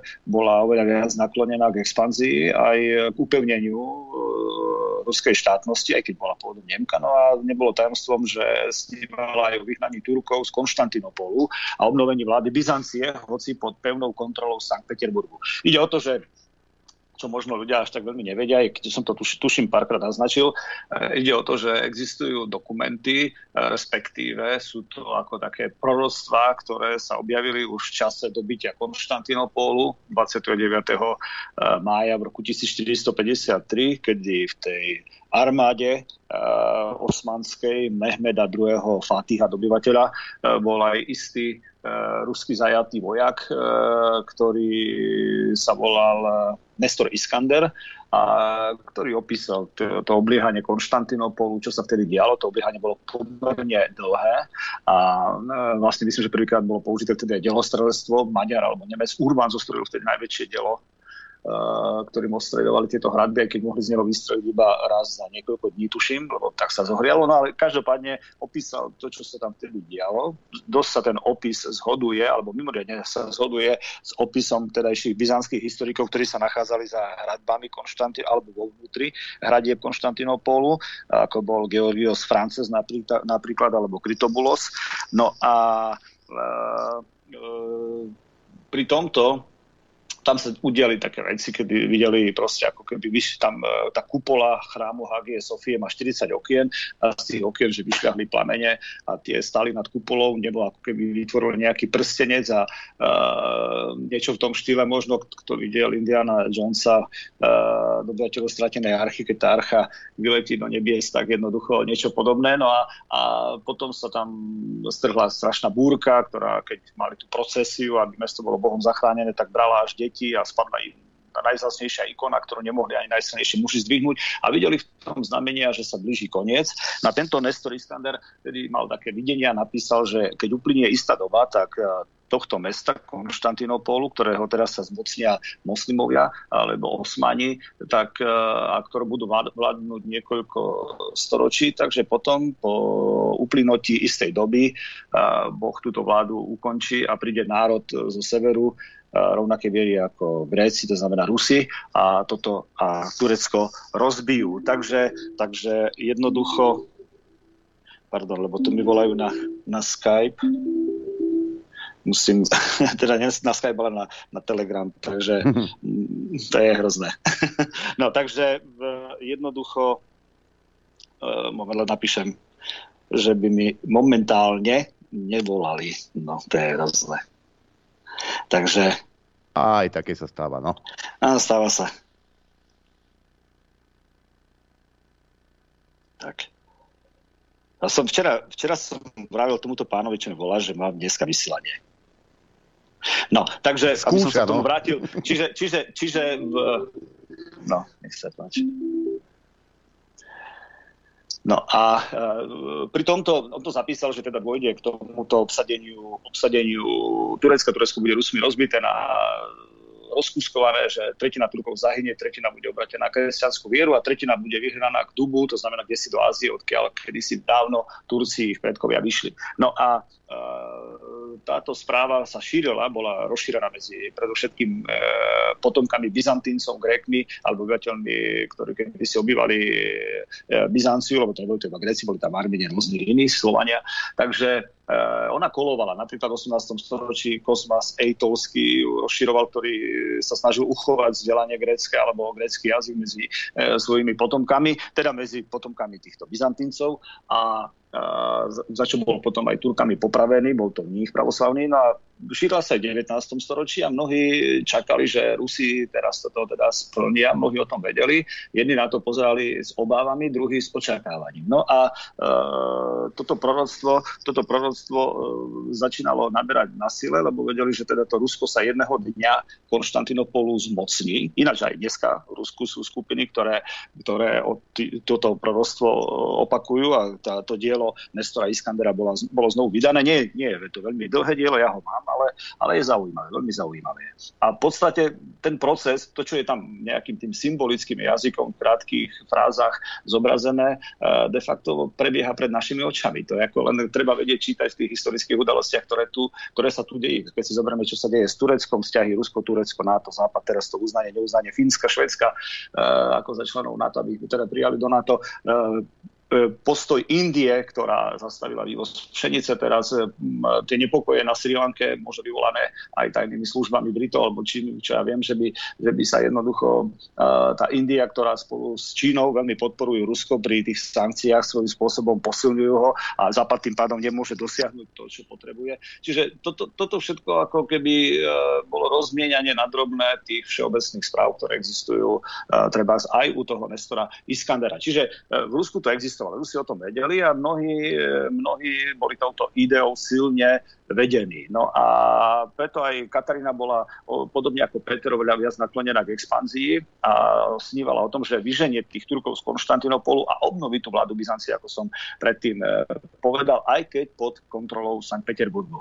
No a toto by konec koncov potom zabezpečilo jej flotile prístup do Stredozemného mora a potom by do značnej miery uh, aj to ako ho nazývali britské jazero niektorí, uh, uh, mohlo byť značne oklieštené a Briti by boli zbavení, zbavení svojej sily. No. Čiže uh, samozrejme bolo treba ešte vyčistiť najprv to Čierne more.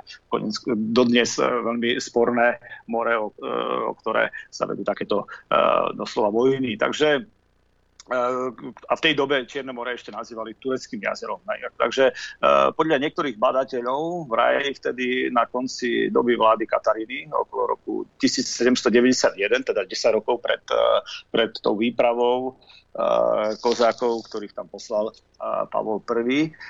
Mala mať Katarína detálne rozpracovaný plán, ako vytrhnúť Indiu zo stále silnejšieho objatia Británie a tento nápad sa vraj zrodil v jej hlave aj vďaka istému Francúzovi, je to osoba záhadná. Veľa sa o nej nevie, nazývali ho Messier de Saint-Jean a tento, tento Francúz vraj navrhol Kataríne, aby jej vojska prešli po súši cez Bucharu, cez Kábul a vyhlasujú pri tomto pochode svojom, že sú pripravené obnoviť e, tie moslimské državy, kde kedysi sedeli Mongoli a v tej ich niekdajšej sláve, tak aby to obyvateľstvo miestne ich prijímalo a tak ďalej. No a že eh, proste tvrdil, že toto by pritiahlo pod vlajky Katariny a jej armády rôznych moslims, rôzne moslimské chánstva a zároveň by podnietilo aj Indov, indické obyvateľstvo k povstaniu proti,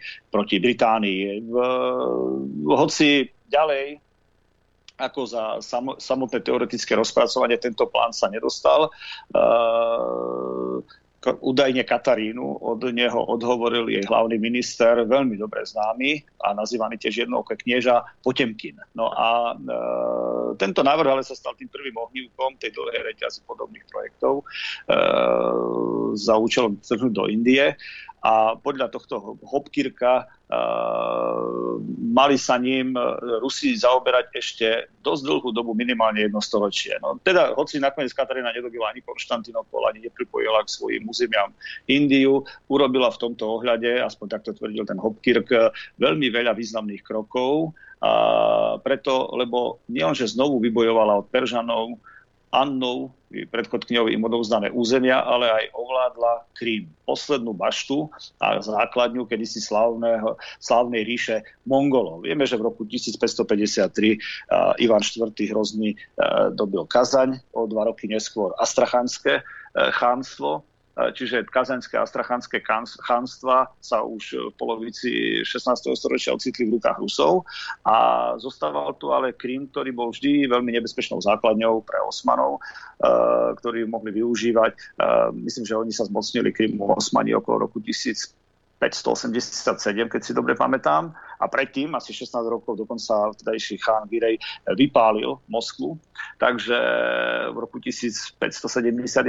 Takže zostával tu Krím a Krím bol dlho veľmi vážnou paštou, až teda po koniec toho 18. storočia, kedy, ako som aj minule vravel, aj pri tej krímskej vojne v roku 1782 a 1793 definitívne sa zmocnili Krymu a prakticky tým ukončili, uh, ukončili tú nadvládu Osmanov nad Čiernym morom. Čierne more prestalo byť uh, uh, tureckým jazerom a zároveň si Briti začínali uvedomovať, že niečo podobné môže hroziť aj im, že to stredozemné more prestane byť zasa britským jazerom. Takže na konci toho 18. storočia, kedy si teda veľmi bojovní krímsky Tatári už prestali byť tou silou, s ktorou mohli Turci rátať v boji proti Rusom. No a e, Katarína potom využila tieto výhody tých teritoriálnych e, dobytí, e, ktoré urobila práve na, na účet Turkov na severnom pobreží Čierneho mora. No a využila tiež ale aj rozbroje medzi samotnými Tatármi na Kryme, aby, na to, aby mohla pripojiť to krymské chánstvo tým svojim územiam. Čiže to ale bolo, to čo sa stalo, to bolo samozrejme pre nich strašné. Ako som hovoril v predchádzajúcej relácii na túto tému, tak v podstate e, Briti neuznávali toto pripojenie Krymu, tak ako dneska neuznávajú a vyhlasujú všetci títo naši ja, mám to tak povedať, šaškovia, uh, tak, uh, že, že neuznávajú to a to je anexia a neviem čo iné a tak ďalej. Tak dobre, však choďte tam a zoberte si to naspäť, keď to neuznávate. Takže takisto aj Briti vtedy a Briti preto aj robili všetko má dobre polstoročie takmer, preto lebo tá krymská vojna nespadla ako nejaký zázrak z neba. Takže jednoducho Krím, Krím sa dostal pod ruskú nadvládu, stal sa veľmi dôležitým ruským múzeum. Konec koncov tak, ako bol na počiatku tej ruskej štátnosti. No a Rusi potom vybudovali novú, takú, mohli by sme povedať, až gigantickú vojenskú základňu a arzenál v Sevastopoli. A e, ich lode už mohli reálne dosiahnuť úžiny Bosporu a Dardaneliho v priebehu aj dvoch dní. No a e, toto už vyvolávalo u Britov veľmi vážne obavy. No, takže hoci k momentu smrti Kataríny Veľkej slávne Konštantinovo mesto Rím ako kedysi centrum kresťanskej ekumeny a vtedy už centrum islamskej civilizácie, uh, sediace vlastne na dvoch uh, kontinentoch, na európskom a azijskom, uh, po oboch stranách Bosporu, hoci zostávalo v rukách naďalej Osmanov, napriek tomu nebezpečenstvo tu pocitovali stále väčšie. Takže tá ruská prítomnosť na Blízkom východe a na Kaukaze donútila potom najvyššie kruhy tej východoindickej spoločnosti britskej vážne sa zaoberať a zamyslieť nad, tým, nad tými procesmi, ktoré prebiehajú. No a ako jeden z prvých pocítil tej, prítomnosť tejto hrozby pre britské záujmy Uh, Henry Dantes, ktorým bol prezidentom novej správnej rady e,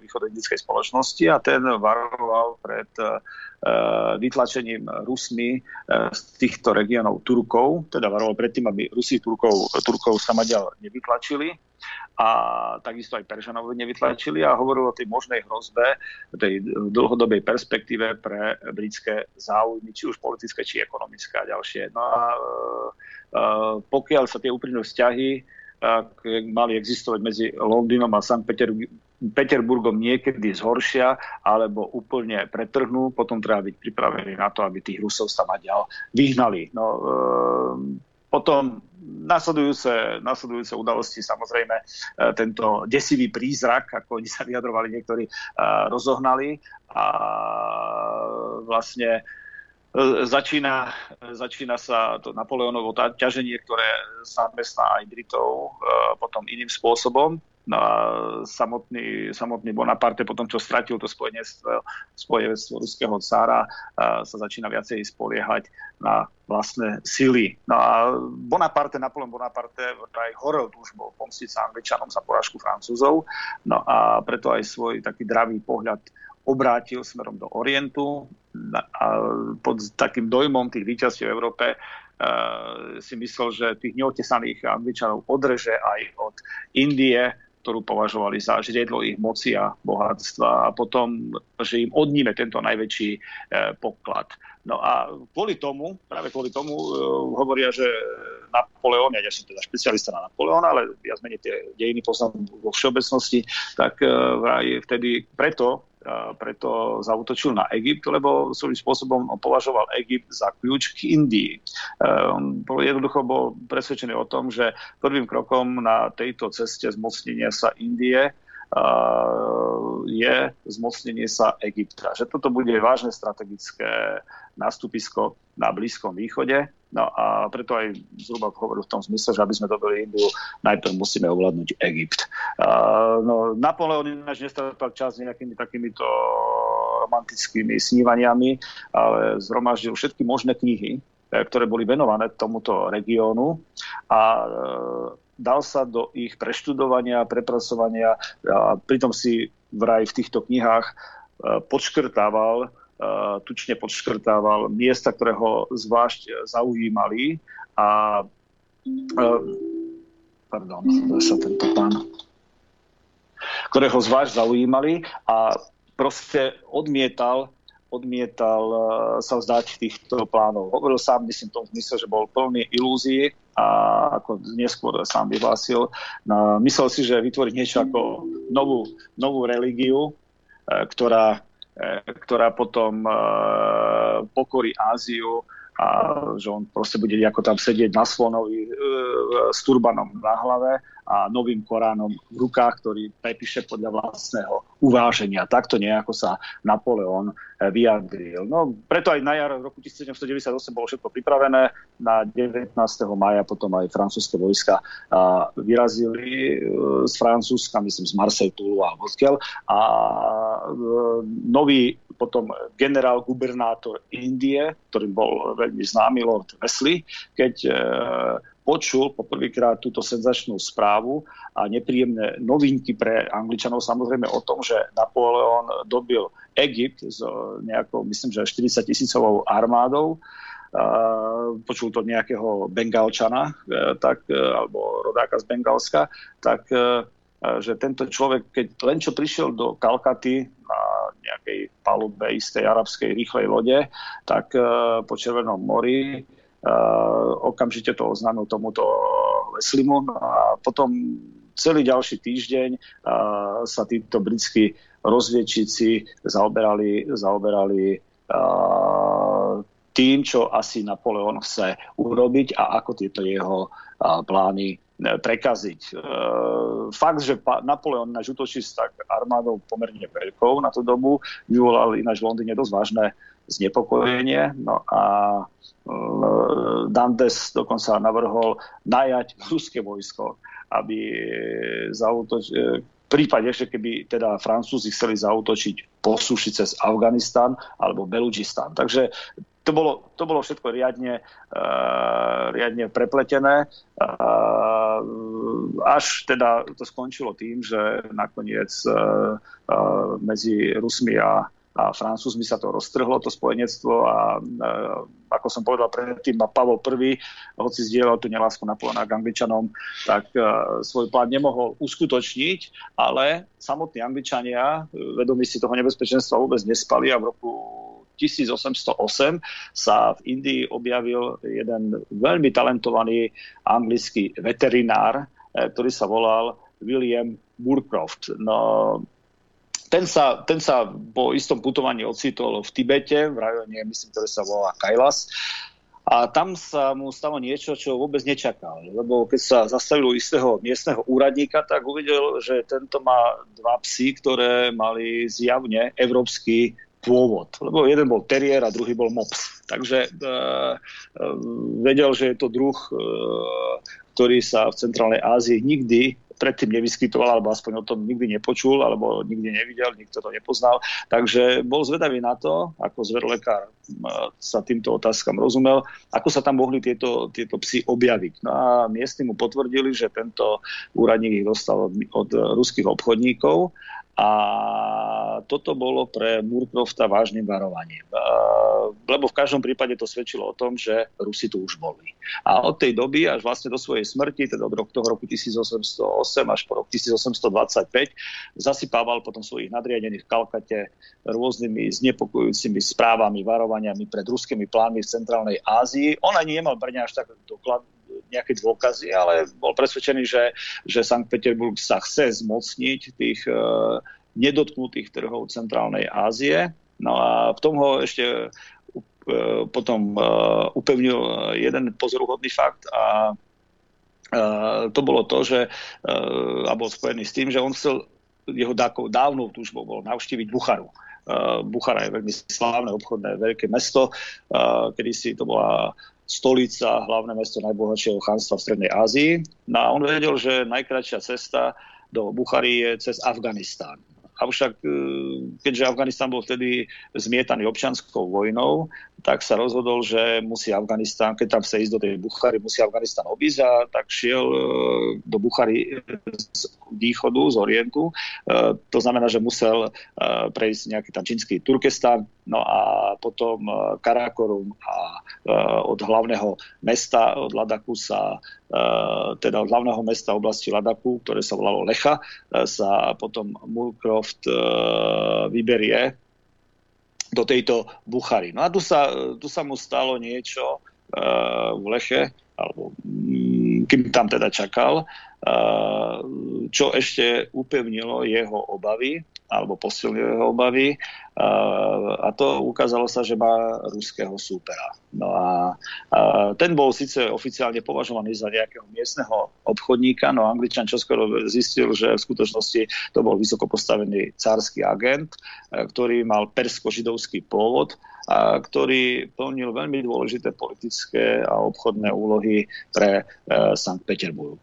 Tento, e, tento e, rusko-perský, teda, alebo povedané, židovsko-perský obchodník v ruských službách sa nazýval Aga Mehdi. Aga Mehdi a v podstate svoju kariéru je veľmi zaujímavá postava. Tiež som o ňom svojho času robil článok a poviem, že to bolo také, keď som, ho, keď som o ňom čítal, ako keby som pozeral tak Indiana Jonesa, keď som predtým spomenul. Jednoducho tento Aga Mehdi uh, bol takým pouličným, malým pouličným obchodníkom, uh, a, ktorý obchodoval uh, s preslávenými, predovšetkým v Ázii, veľmi teplými a peknými tými kašmírskými šálmi. No a vďaka tej svojej ohromnej podnikavosti a odvahe absolvoval dlhú cestu potom cez celú Strednú Áziu až do nového relatívne ešte nového hlavného mesta e, cárskeho impéria do Sankt Peterburgu. A tu na jeho šály e, pritiahli pozornosť e, tedajšieho cára Alexandra I., ktorý proste vyslovil želanie uh, stretnúť sa s ním. Car bol ešte mladúčky, ako som hovoril predtým, on sa zaujímal rôzne, rôzne prúdy, bol veľmi, veľmi svojím spôsobom, mohli by sme povedať, liberálny a preto aj chcel sa stretnúť s týmto odvážnym podnikaním kupcom, o ktorom počul, že sa dostal z takýchto ďalekých krajov až do Peterburgu. No a uh, tento Aga Mehdi učinil na cara naozaj vynikajúci dojem a preto bol poslaný naspäť do Strednej Ázie už s inštrukciami, aby sa pokúsil nadviazať nejaké komerčné kontakty e, s tým Ladakom a Kašmírom. No a to sa mu aj podarilo a na miestnych bazároch sa čoskoro začali objavovať e, ruské tovary. E, keď sa potom kúpec vrátil do Peterburgu a v podstate cár e, bol informovaný o tom, ako sa to všetko, celý ten podnik podaril, tak bol nadšený a vyznamenal ho potom zlatou medailou z reťazov a ešte mu dal, dokonca mu zmenili meno. Potom z Aga Mehdi sa začal volať Mehdi Rafailov, keďže pôvodné jeho meno židovské bolo Rafael. A potom to e, naplánovali potom novú misiu, e, ktorá mala aj politické, aj komerčné komerčné ciele a jemu bolo prikázané, tomu už teraz Mehdi Rafailovi, aby sa dostal čo najďalej na juh do toho nezávislého štátu Sikhov, ktorý je veľmi dobre známy, ktorý sa nazýva Punjab. Tam mal potom nadviazať tie priateľské kontakty uh, so starým vládcom uh, v tejto oblasti, ktorý sa volal Raja Singh, on je veľmi dobre známy z histórie, dokonca myslím, že aj u Domena Paru, u tohto žila verného je spomínaný, tak uh, mal nadviazať s ním priateľské kontakty a vedeli o tom, že tento Raja Singh je veľmi chytrý, veľmi múdry, ale aj stivý vládca, aj už bol starý, takže uh, vedelo sa o ňom aj to, že má veľmi dobré vzťahy s Angličanmi. Dokonca by sme mohli povedať, že výborné vzťahy s Angličanmi. No, Mehdi viezol so sebou potom taký odporúčací lid uh, podpísal ho aj tedajší minister zahraničných vecí Ruska pôvodom Nemec, grof Nesselrode. Na tomto liste, ktorý mal byť na prvý pohľad dosť nevinný, nevinný sa potom hovorilo, že Rusko by chcelo obchodovať s tými kupcami uh, tohto Raja Singhu, no a jeho samotného pozvali do Ruska na návštevu. Samozrejme, že Raja Singh ho Rusku počul, takže takáto správa ho potešila, aj keď jeho vek už veľmi tomu uh, nedával šance. No, Mur- Murkroft potom, keď zistil, že v tomto Rafaelovi, e, má Mehdi Rafaelovi, že má viac ako vážneho konkurenta, začal robiť protiopatrenia. Videl, že tento Mehdi Rafailov veľmi dobre pozná miestne zvyky, miestne jazyky, miestnych ľudí, miestne pomery, že je bystrý, je veľmi podnikavý. No a že to, čo o ňom počul, je ešte málo že tie, že tie reči, e, ktoré sa ňom šírili, e, úplne ani nevystihujú, že on v skutočnosti ešte prevyšľoval to, čo o ňom šlo. Takže Angličan bol presvedčený, že jeho cieľom je teda tohto Mehdi Rafailova rozšíriť vplyv Ruska na hranice s tou anglickou Indiou. No a preto cestou urobil e, takú politickú a geografickú rozviedku na tom te- teritóriu ktoré by mali dosiahnuť. E, tak preto bol aj Murkov presvedčený, že za hľadaním trhov Sankt Petersburg v skutočnosti uh, uh, má iné, oveľa nebezpečnejšie, ako on hovoril, až hrozitánske dobyvačné plány, že to nie sú iba trhy na ďalekom severe Indie, ale že je to aj čosi oveľa, oveľa nebezpečnejšie. No a No, hovoril si, že tam kadiaľ prejdú tie karavány s ruskými tovarmi, hneď môžu prísť aj kozáci, ktorí všeobecne vzbudzovali hrôzu v Európe. No a e, že Rafailov nie je žiaden obchodník, ale je to rozviedčík, e, ktorý skúma e, pomery a pripravuje pôdu pre cárskú armádu. Preto bol Murkov presvedčený, že osud Severnej Indie sa teraz nachádza aj v jeho rukách. A pokiaľ niekto tomu chytrému lstivému prišelcovi neskryží plány, tak potom, e, potom sa Rusko stane pánom, pánom tejto, e, tejto časti. Uh, nevieme presne, ako sa celé, celé to potom odohrávalo, preto, lebo keď som, keď som túto otázku svojho času študoval, tak uh, uh, v podstate dalo sa zistiť iba toľko, že tento Mehdi Rafailov potom za akýchsi podivných okolností zahynul. Zmizol si vo vysokých priesmikoch Karakorumu a jeho pozostatky sa vraj pripojili potom, ako píše Hopkir, k tisícom kostry ľudí aj zvierat, ktoré tam boli rozhádzané okolo a ktoré neskôr e, jeden pútnik nazval Via Dolorosa. Čiže e, je možné, že samotný Murcroft eh, pomohol Mehdi Rafailovi v snahe zabrániť, zabrániť eh, Rusom eh, v tomto, podľa neho zmocnení sa Indie, pomohol odísť z tohto sveta. Takže... A pán profesor, po, takej, po to, takomto náklade informácií myslím si, že je čas, aby aj nielen posluchače, ja potrebujem počúvať všetky tie informácie. Vy si potrebujete ovlažiť periód, dýchnuť si, no a po prestávke budeme pokračovať ďalej. No a ja si potrebujem samozrejme zapáliť. Chcete vedieť pravdu? My tiež. tiež. Počúvajte Rádio Infovojna. Pekný dobrý deň prajem všetkým zúčastneným. Dobrý deň, dobrý deň, pán profesor, ste tam? Do, dobrý deň, prajem, áno, tu som, tu som, tu som. Musel som vybaviť ešte tých voláčov, že by mi to... vydržia trošku. A, a, a, lebo včera som im povedal a dneska, no, vidíte, ako to je. A nevadí, no. Takže... Ne, nebudem komentovať. áno, áno, áno. Kde sme to skončili? No, čiže skončili sme s tým vlastne s tou smrťou Mehdy Rafailova a Murkroftovou správou o tom, že ako on vlastne sa tváril, že o tom nevedel nič. Každopádne to bolo obdobie, kedy Rusko prežívalo, prežívalo iný zvrat a v podstate na tom Čiernom mori sa začínajú odohrávať ďalšie akcie ja som pre, medzi tým uvažoval nad tým, že, lebo tých správ už v tom 19. storočí je naozaj veľa. To už nie je, ako, predtým ešte to bolo, dá sa, dalo sa to nejakým spôsobom sklbiť do niekoľkých informácií, ale, ale v tom 19. storočí, čím ďalej postupujeme k 20. tak uh, tých, tých správ je stále viacej a viacej, a ktoré, ktoré v podstate ukazujú, ako aká tá doba bola strašne komplikovaná, ale bez nej nepochopíme v podstate súčasnosť. Takže e, ja by som urobil taký maličký skok asi štvrtstoročia z toho, tej, e, toho roku 1825, e, kedy Rusi sa v podstate vyrovnali s tou s tým prvým pokusom 1822, myslím, 14. decembra, dekabristov prevrat a prakticky ďalšie, ďalšie roky sa tiahnú tým jednak postupným oslobodzovaním Balkánu a tak ďalej, aj keď stále ešte iba pomaličkým.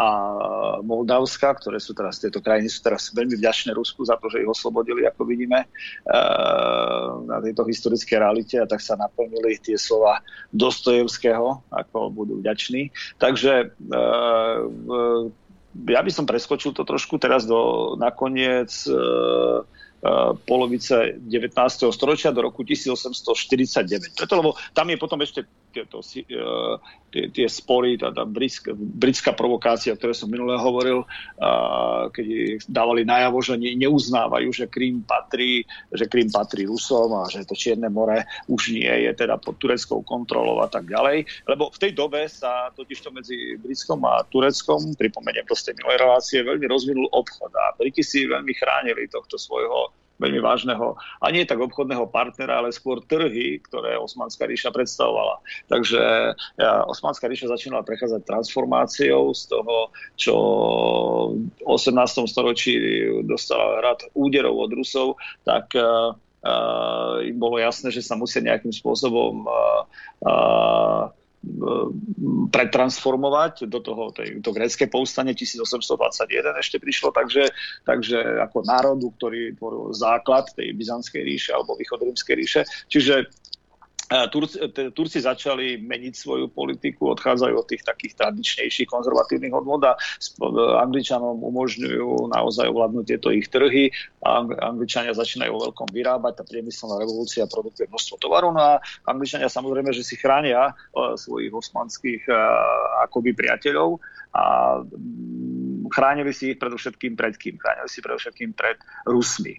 No ale zároveň Európu zachvacujú procesy, ktoré, ktoré vlastne hovoria o tom, že e, revolúcia sa v Európe usadila a že vlastne pádom e, francúzskej revolúcie alebo jej výsledkov za Napoleona sa to až tak veľa nezmenilo, že tá revolúcia už bude znepokojovať e, ten západný svet a nielen západný svet, ale aj ďalší vyspelý civilizovaný svet. No a preto aj e, zhruba nejaký štvrtstoročia po smrti Mehdi Rafailova sa objavuje francúzsky písaná kniha, ktorá žiaľ nebola nikdy dokončená a ktorej autorom bol Rus veľmi známy Fyodor Tjučev.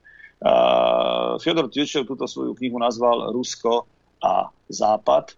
A hoci ale nikdy nebola dokončená, tak uh, jemu sa podarilo v podstate v nej spracovať iba dve témy uh, v dvoch takých samostatných statiach, ktoré publikoval potom aj v zahraničí a ktoré potom jeho zať Ivan Aksakov vydal z rôznych takých uh, uh, domácich zošitov kde si Tujče vlastnou rukou urobil jednotlivé náčrty, poznámky k tejto knihe. On to potom zozbieral a publikoval. Do, dodnes tuším, všetko nebolo publikované, ale Tujče bol, Tujče bol doslova prorok.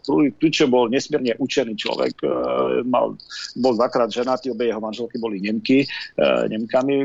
Prežil veľkú časť svojho života práve na území, myslím, Bavorska a vôbec Nemecku. A veľmi dobre Západ poznal. Bol to nesmierne bystrý pozorovateľ s veľkým poetickým a historiozofickým talentom. Takže uh, aj to, čo vyšlo, uh, je veľmi dôležité. Preto, lebo Twičev písal pod dojmom tých nedávnych udalostí, bolo krátko po februárej revolúcii, uh, nemyslím rok 1948 samozrejme, ale storočie skôr, a kedy sa celá Európa zachvela v takých porevolučných kr- krčoch a zdalo sa, že začína akýsi nový vek, nový historický éon. A toto sa zdalo nielen Tjučevovi a nielen uh, niektorým ďalším, ale všetko tomu ako keby nasvedčovalo. Mnohí sa vtedy zamýšľali nad tým, čo sa bude diať a mnohí prorokovali, dá sa povedať, rovnako. No a z ruských mysliteľov stačí pripomenúť v tejto súvislosti veľmi dôležitú postavu Alexandra Hercena alebo Gercena, aby sme to povedali rusky. Alexander Gercen bol, eh, bol synom eh, ruského šľachtica a, a Nemky, ktorú si priviedol domov do, do, na územie, teda do Ruska keďže e, v Rusku, keď nešlo o cirkevný manželský zväzok, tak takýto zväzok nebol uznávaný, tak uh, Alexander dostal priezvisko Gercen od, alebo Hercen od Herc, čiže srdce, že ten vzťah medzi nimi bol taký veľmi srdečný, úprimný a Hercen, podobne ako Tjučev, bol človek nesmierne talentovaný. Avšak uh, on bol uh, predstaviteľom skôr takejto, no, zjednodušene povedané materialisticko-sociálnej orientácie, e, aj keď zďaleka to nevystihuje e, myslenie samotného Alexandra Hercena. Hercen sa už v mladosti dostal do všelijakých sporov, nakoniec aj s rodinou odišiel do Londýna, to som aj minule trošku spomenul, kde potom sa teda usadil a očakával, že sa mu podarí realizovať tie plány, zámery, ktoré, ktoré mal. Ale e, potom pochopil, keďže bol dosť vysým e, pozorovateľom, že Západ tomu nie je o nič, o nič viac naklonený, alebo nič menej naklonený než samotné Rusko a že v podstate zatiaľ, čo v Rusku vládne cár a je tam, je tam monarchia, tak samodržavie, tak na západe je síce ako demokratické zriadenie, ale hovorí v podstate potom už ku koncu svojej tej kariéry na západe hovorí, že v podstate všetko tu ovláda kupec. Takže tento, tento tu riadi všetkým, čiže obchodník, dnes by sme povedali nadnárodná spoločnosť.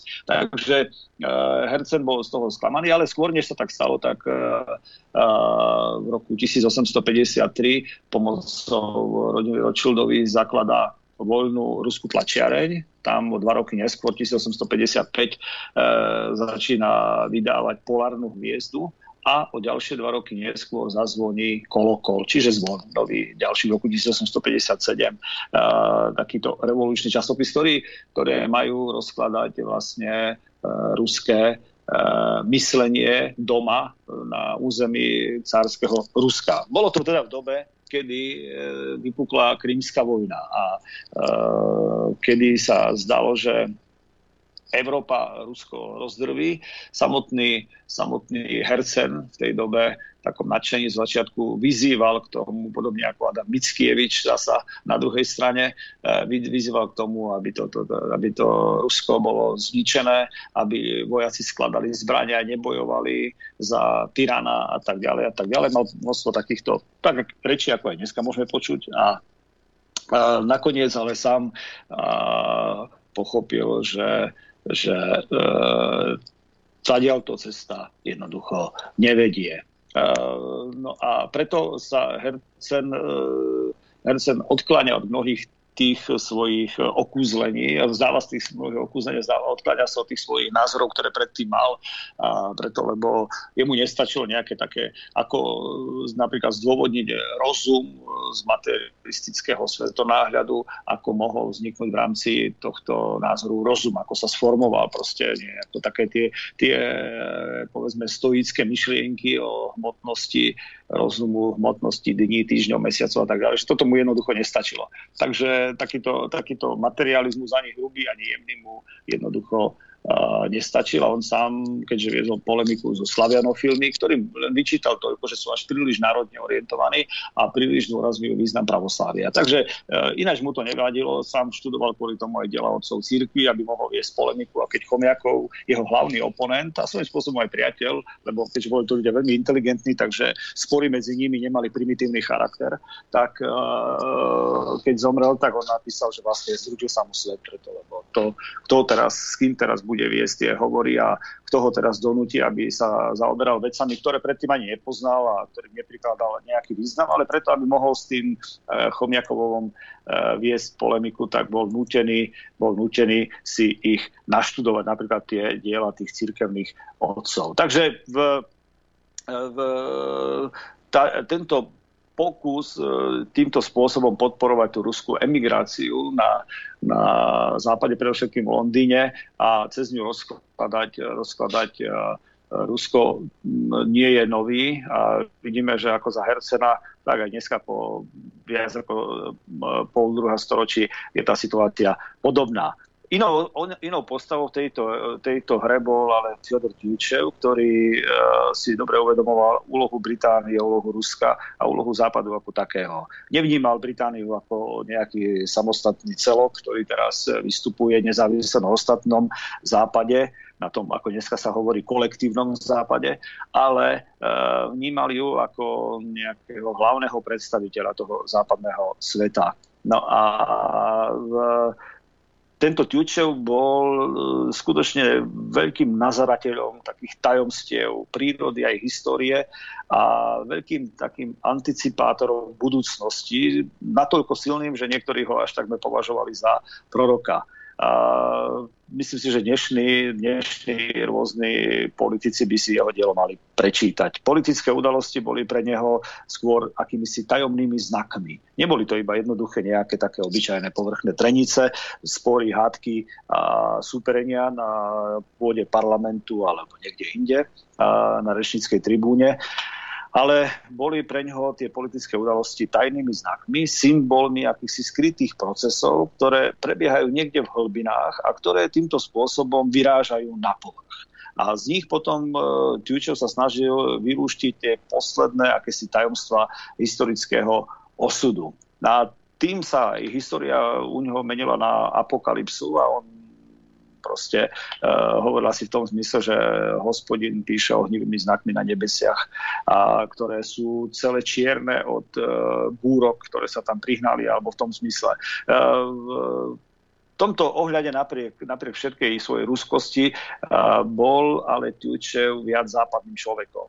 A psychologicky mal veľmi blízko k jednému, jednému bývalému masónovi a potom e, konzervatívnemu katolíkovi, veľmi učenému Josefovi de Mestrovi, alebo majstrovi, mestrovi. E, a bližšie mal ako napríklad aj k samotnému Chomiakovovi. Čiže uh, Rusi, chcem tým povedať toľko do seba, dokázali nasať strašne veľa z toho západného sveta a pochopiť tie, tie tektonické procesy, ktoré prebiehali niekde v hlbinách e, západu, a nielen cez západ aj samotného Ruska.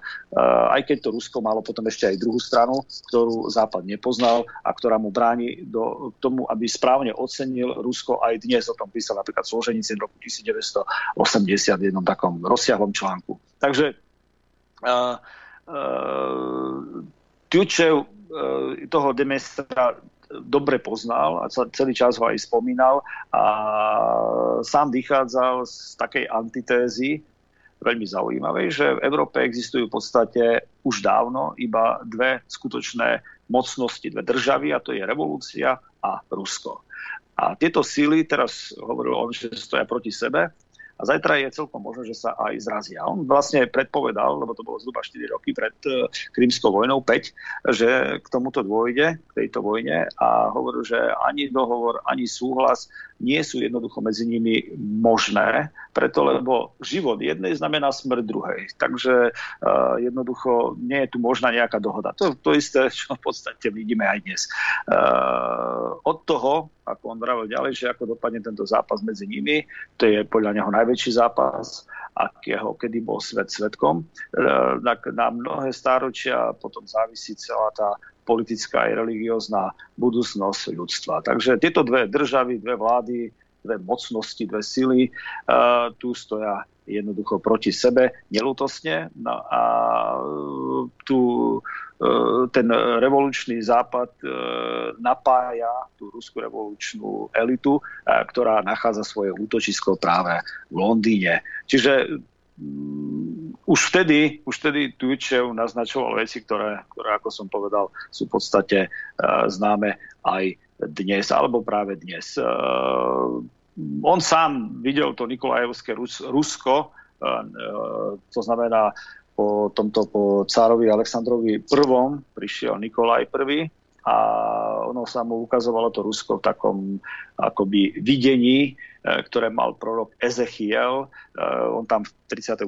kapitole svojej prorockej knihy hovorí o údolí pokrytom pln, plne pokrytom bielými kostiami. No a on takto to nejako videl aj to Rusko, ale že s tým, že je tam tá nádej, že tie kosti môžu, môžu ožiť a môže ožiť aj samotné e, Rusko. A on za takou akousi dekoráciou predpovedal iné Rusko, Rusko plné trpezlivosti, Rusko, ktoré sa bude vraciať ako keby k sebe. Preto, lebo to 18. storočie a začiatok 19. veľmi odviedli ďaleko. V napoleonovských vojnách ťažení sa ako keby prebudilo z toho západného opojenia, keď e, v podstate kolektívny západ ho nakoniec napadol, aj keď bol, boli spojení s Pruskom, e, s Rakúskom alebo, alebo e, Anglickom. To všetko boli iba také manželstva z rozumu. Takže toto Rusko, ktoré on videl, je Ruskom ruského národa, patriotickým Ruskom, Ruskom kresťanským, ktoré je ním takým v samotných svojich hlbinách. No a práve toto, toto Tjučeva veľmi, veľmi zamestnávalo a, a viedlo ho k akejsi nádeji na to, že aj revolúcia bude Ruskom nakoniec premôžená. V podstate to, čo on tedy hovoril, nakoniec sa naplnilo najprv, najprv 50 rokov, zhruba 56 rokov, neskôr roku 1905, keď bola prvá revolúcia, a potom v troch revolúciách, hlavne v tej oktobrovej v roku 1917. Rusko prežilo besnenie revolúcie, aké neprežil iný svet alebo iné časti tejto zemegule, ale dokázali sa s týmto potom Rusi vyrovnať. No a preto aj ten zrejmý zápas, ktorý dnes, trošku odbočím, ktorý dnes prebieha okolo miesta Ruska a Rusov vo svete, zápas o to súperenie, o to ruské dedictvo a to zosilnenie, obrovské zosilnenie geopolitického a dá sa povedať aj duchovného tlaku na už nie komunistickú Moskvu, tak nemôžu nikoho, kto nad touto otázkou premyšľa ako hovoril Tacitus Sire Ina et Studio, to znamená bez nejakých predsudkov a pozná túto problematiku, nenechať na pochybnostiach, že je to iba realizácia globálnych a globalistických projektov vo vzťahu k Rusku ako historickému dedičovi rímskej ríše. A keďže je tam to proroctvo o katechón, o tzv. udržiavajúcom, to je v liste Apoštola Pavla k tesalonickým kresťanom, že ten udržiavajúci katechón je cár alebo cisár, ktorým bol najprv rímsky cisár v starom Ríme, potom rímsky cisár v novom Ríme a teraz je rímsky cisár v treťom Ríme, tak e, toto bolo pre nich veľmi dôležité. Samozrejme padlo ruské cárstvo a zdalo sa, že revolúcia zvíťazila, ale po tej krvavej kúpeli v občianskej vojne a v podstate vytlačení trockizmu nastupuje Stalin, ktorý je v istom zmysle e, podobný cárovi, potom sú tí slabší vládári a potom prichádza zasa Putin. Takže to Rusko, e, hoci nemá cára ako takého na čele, tak prakticky e, tým samodržavým stále disponuje, aj keď je to nejaká možnosť zmes, zmes autokracie a konštitučnej monarchie, ale vždy to tam je. No a Západ, myslím si, e, teda nie Západ ako taký celok, ale istá elita Západu toto veľmi dobre chápe a preto veľmi dobre vedia, že kým stojí Rusko, tak tie plány na realizáciu globálneho panstva jednoducho nie, nie sú možné. Preto aj Tučev hovoril, že celý Západ to je vlastne revolúcia. Je to vzbura, je to akási apoteóza alebo zboštenie ľudského ja. V tomto je Západ podľa neho jednotný a toto je vlastne aj jednotou revolúcie. A preto aj Západ či Európa e, pred ním sa odhaľujú ako veľká duchovná jednota, a to nehľadiac na všetky také tie rozdelenia vo vnútri, religiózne, politické a tak ďalej, teritoriálne, ktoré existujú. Proste uh, on vidí revolúciu ako to zboštenie toho ľudského ja a najplnší rozkvet, e, najplnší rozkvet dosahuje toto práve e, v, v tej revolúcii. Najprv tá revolúcia má podobu reformácie, e, religióznej a potom prerastá do tej politickej revolúcie. Myslím, že on na jednom mieste aj hovorí o tom, že ten najplnší rozkvet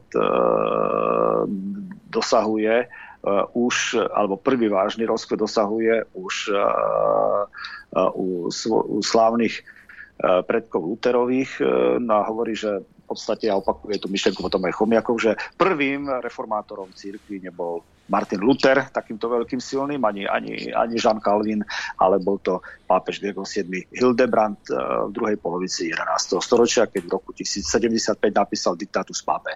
A hovorí, odtedy ten, táto zmena, tento úklon smerom, uh, smerom utopii, uh, akému sú chiliazmu, uh, sa stáva dušou západu. Takže... Um...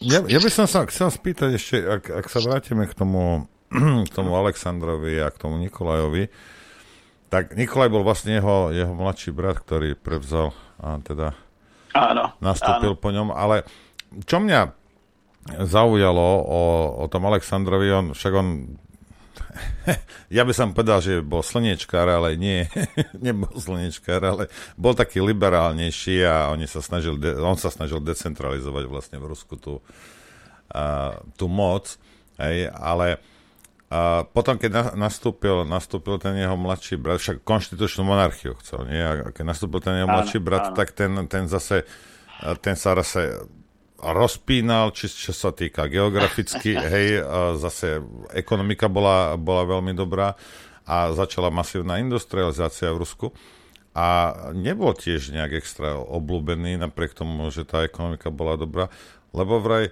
prenasledoval svojich odporcov Nikolaj že vraj mm, som tak, počul. Áno, áno, áno. Tak on bol, on bol tretím synom uh, cára Pavla I, no. teda impera, imperátora a Márii Fiodorovnej. No, bol teda tým bratom Alexandra I. a v podstate otcom uh, cára reformátora Alexandra II. On uh, bol vychovávaný veľmi, veľmi prísne a um, prakticky Eh, bol ešte chlapcom, keď zavraždili, keď zavraždili otca. Uh, narodil sa v 96. tuším, čiže mal prakticky 5 rokov. A uh, bol jeden z tých posledných vnúkov Kataríny II, ktorých sa ešte ona tuším aj dožila. Uh, veľmi dostal pre dynastiu Romanových vtedy také netradičné meno, preto, lebo predtedajší historik uh, nemeckého, tuším, pôvodu Korf, uh, ktorý bol pri cárskom dvore, uh, poznamenal, že dali mu meno nebývalé v našom cárskom dvore. Nikolaj. Pritom bol vlastne Nikolaj prvý. Pritom Nikolaj je v Rusku extra obľúbený svetec. Čiže to je meno, ktoré je v Rusku mimoriadne obľúbené, ale je natoľko posvetné, že ho ani cárom nedávali. No a preto aj hovorili, že ten posledný cár bol práve preto aj Nikolaj, lebo ten uh, ruský národ tak zvlášť si ctí, uh, ctí práve uh, Nikolaja. Jeho, uh, jeho uh, výchova bola dosť silne poznamená takým tým pruským duchom, hovoria, že bol to človek, ktorý bol, bol uh, dosť prísny aj nielen teda k tým, ktorí ho obklopovali, ale aj e, k, bol veľmi prísny aj k sám k sebe. Proste ten taký vojenský duch v ňom bol a e, nemal, nemal rád zradu. Bol to proste človek, ktorý, ako by som povedal, ktorý nebol až taký krutý možno, ako ho, ako ho e, predstavovali, e, že proste e, že, dával všetkých nejakým spôsobom trestať, ale tá revolúcia v Rusku nadobúdala v tej dobe uh, na sile. Uh, proste um, už jeho, keď vrátim sa trošku k tomu Aleksandrovi uh, prvému, Uh, Aleksandr I zomrel niekedy v novembri 1825 a zomrel. Zomrel, ani sa nevie, či zomrel, či nezomrel, preto lebo uh, tam s ním uh, sa stala taká záhadná záhadná vec, že proste e, zrazu ho nebolo. Povedali, že myslím, že keď bol v tomto, keď bol uh, to sa nachádzal v Kaluge alebo kde, že vtedy, že zrazu, že ochorel tam a že, že zomrel. On mal ináč veľký sklon k mystike. Veľmi, veľmi, veľký, veľmi silný sklon k mystike. V Taganrogu bol, áno, presne, v Taganrogu, nie v, v tomto. A on v, v Taganrogu uh, mal vtedy 47 rokov a mal sa tam ubytovať v dome vtedajšieho, ako by sme povedali, tohto primátora mesta. A jednoducho zrazu, zrazu ho ako keby nebolo. Puškin tedy aj napísal takú dokonca k tomu aj báseň, že cestu stravil na rusky to je znie pekne, lebo že Eh, preveľ na Doroge, ili v Doroge a Uber v Taganroge. Že asi v tom sa vyjadril potom Puškin, že cestu strávil na, na ce, teda život strávil na ceste a zomrel v Taganroge. Ale nie, niektorí, sa... niektorí tvrdia, že na tyfus zomrel. Oni hovoria tak, ale hm. potom e, sa objavila... Ale tiež, tiež a... hovoria, že mentálne začal byť trošku mimo. Povedzme mm, to. Tam je... On e, ani nie, on sa skôr on prešiel v mladosti rôznymi takýmito mystickými, aj takmer až okultnými krúdmi, dobre to poznal. A potom od toho začal odchádzať preč. Jednoducho stále viacej sa tomu vzdialoval a napríklad napísal o ňom veľmi dobrú, veľmi dobrú biografiu. A myslím, že sa volal Schilder, Schilder, Nikolaj Schilder. A ten zapísal tam rôzne názory, ktorých bolo viac ako 50 na rôzne udalosti, ktoré boli spojené s poslednými dňami Alexandra tohto Alexandra I. A mm, okrem iného tam tvrdil, že tento panovník sa prestrojil a ušiel do Kieva, kde ako bude žiť ako, ako mních. No a e, vlastne, že bude dávať ako keby rady E, budúcemu cárovi, svojmu bratovi Nikolajovi, aby lepšie vládol než on. Lebo on si uvedomoval tú svoju mladosť. On ako, nemyslím si, že mal nejaké takéto halucinácie, poviem to, alebo nejaké uh, problémy s rozumom a podobne. Nie, ale skôr, to nie, nie, nie ide o to, ide o to, že, že on, on, on sa stiahol, utiahol sa nie od, áno, od, od, áno, sa, od áno, verejného áno, života aj od ľudí. Hej. Bol Áno. skôr taký introvertný a začal byť, mm-hmm. začal byť taký hamblivý a to, a to sa hovorí. Dobre, poď, poďme sa pozrieť na jednu vec. Poďme trošku preskočiť uh, do, ani, no aj do súčasnosti. Ja sa vás chcem spýtať, poďte sa, ja neviem, možno mnohí poslucháči za tie mnohé relácie, čo sme porobili, teraz nemyslím len s profesorom Žafinom, a musíte si uvedomiť jednu vec. Všetky politické aj ekonomické a akékoľvek svinstva, ktoré sa udiali na planéte za posledných možno 400 rokov, 500, vyšlo z nejakej anglickej hlavy. Hej. Proste, čo rozdieluje a panuje a všetky tie, oni to reálne robili, reálne proste dobývali takýmto spôsobom, rozhádzali ľudí, prišli niekam a rozhádzali ako keby prišli na Slovensko a začali Slovákov húckať proti Maďarom a na, naopak a, a v Maďarsku to robili, na Cypre to robili, v Indii robili to všade. Všetky svinstva a, a pán profesor to aj naznačil.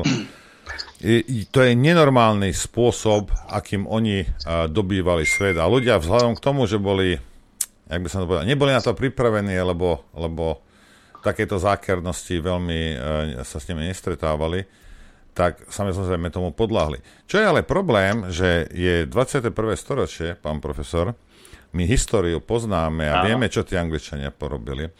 A ani za toho Boha Svetého na nebesiach nie a nie sa poučiť. Rozumiete? Lebo to, že no, oni sú chytrí, lebo oni tu istú, počúvajte, ten istý recept používajú 500 rokov a funguje, ľudia to možno nevedia, mnohí to vedia, a napriek tomu sa nechajú nejakým spôsobom zvyklať a, a myslia si, že ja neviem čo. A potom, že a to je náhoda, a to sú konšpiračné teórie.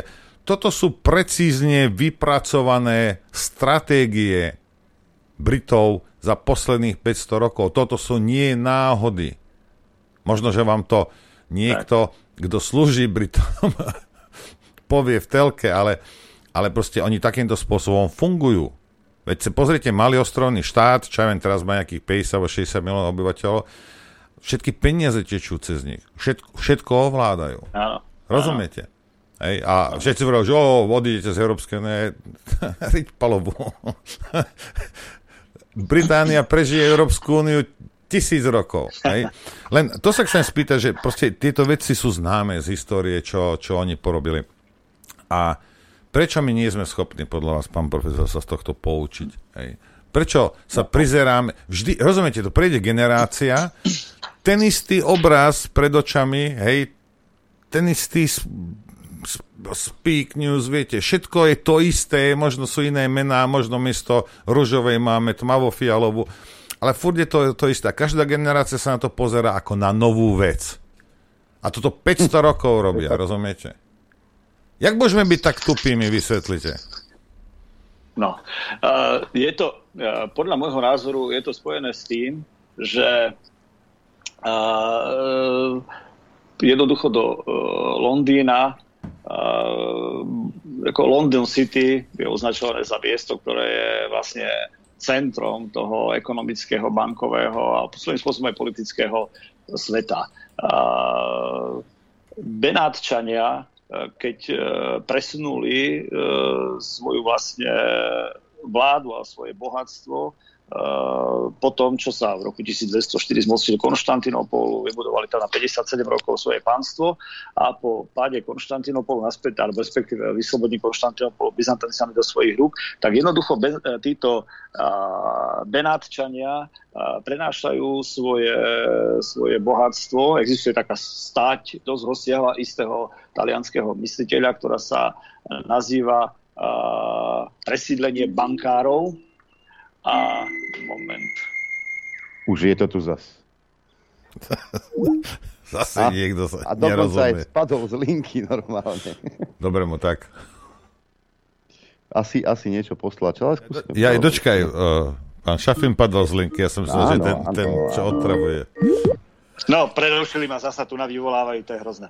No, takže existuje taká stáď istého Taliana, ktorá sa nazýva uh, presídlenie bankárov a on tam hovorí o tom, že ako bol tam istý vypracovaný benátsky plán zmocnia sa Holandska a potom Anglická, ten bol uh, spojený v tajnom uh, ako by presunutí kolosálnych finančných e, bohatstiev, e, ktoré získali predovšetkým pri dobití druhého Ríma, Konštantinopolu roku 1204, lebo tam hovorí, že tam sa nachádzala druhá väčšina bohatstva sveta.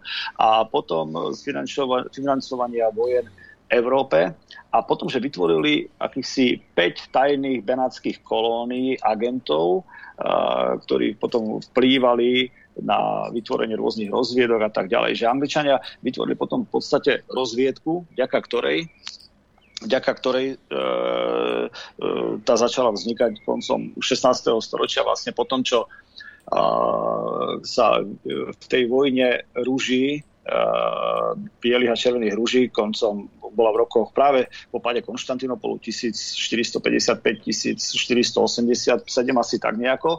Tam zahynulo viac ako 80% šľachty, vykvetu Anglicka.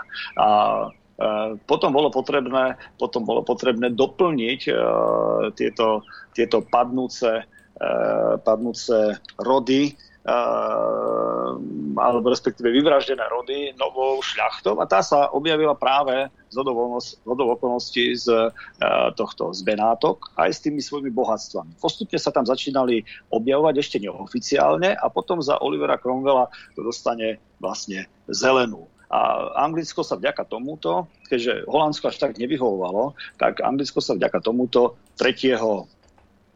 septembra 1856, tuším, stáva, stáva de facto uh, novým uh, takým svetovým centrom bankárov a bohatstva, preto lebo tam prichádza Menaše Ben Izrael z Holandska, prichádzajú tam ďalší. Oficiálne Oliver Cromwell dovoluje, dovoluje presídlenie na územie, na územie Veľkej Británie v roku 1296 Georgom III vyhnaných Židov a ich to bol samozrejme. Ale ten posun, že vraj už tam bol aj predtým, že len to nebolo tak oficiálne, tu sa to zoficiálne. Ten dátum ináč 3. septembra je v tých anglických dejinách veľmi zaujímavý, lebo 3. septembra potom 41 vstúpil aj do druhej svetovej vojny. No a dobre si ho pamätám, lebo 3. septembra zomrel môj otec. Takže jednoducho uh, je, to tam, je to tam tak ako keby symbolicky prepojené a, a tí, títo Benátčania, bohatí Benátčania, ktorí sú viac menej považovaní za potomkov bohatých Chazarov, tak títo prenášajú tam potom svoje bohatstvo a, a svoje schopnosti, svoje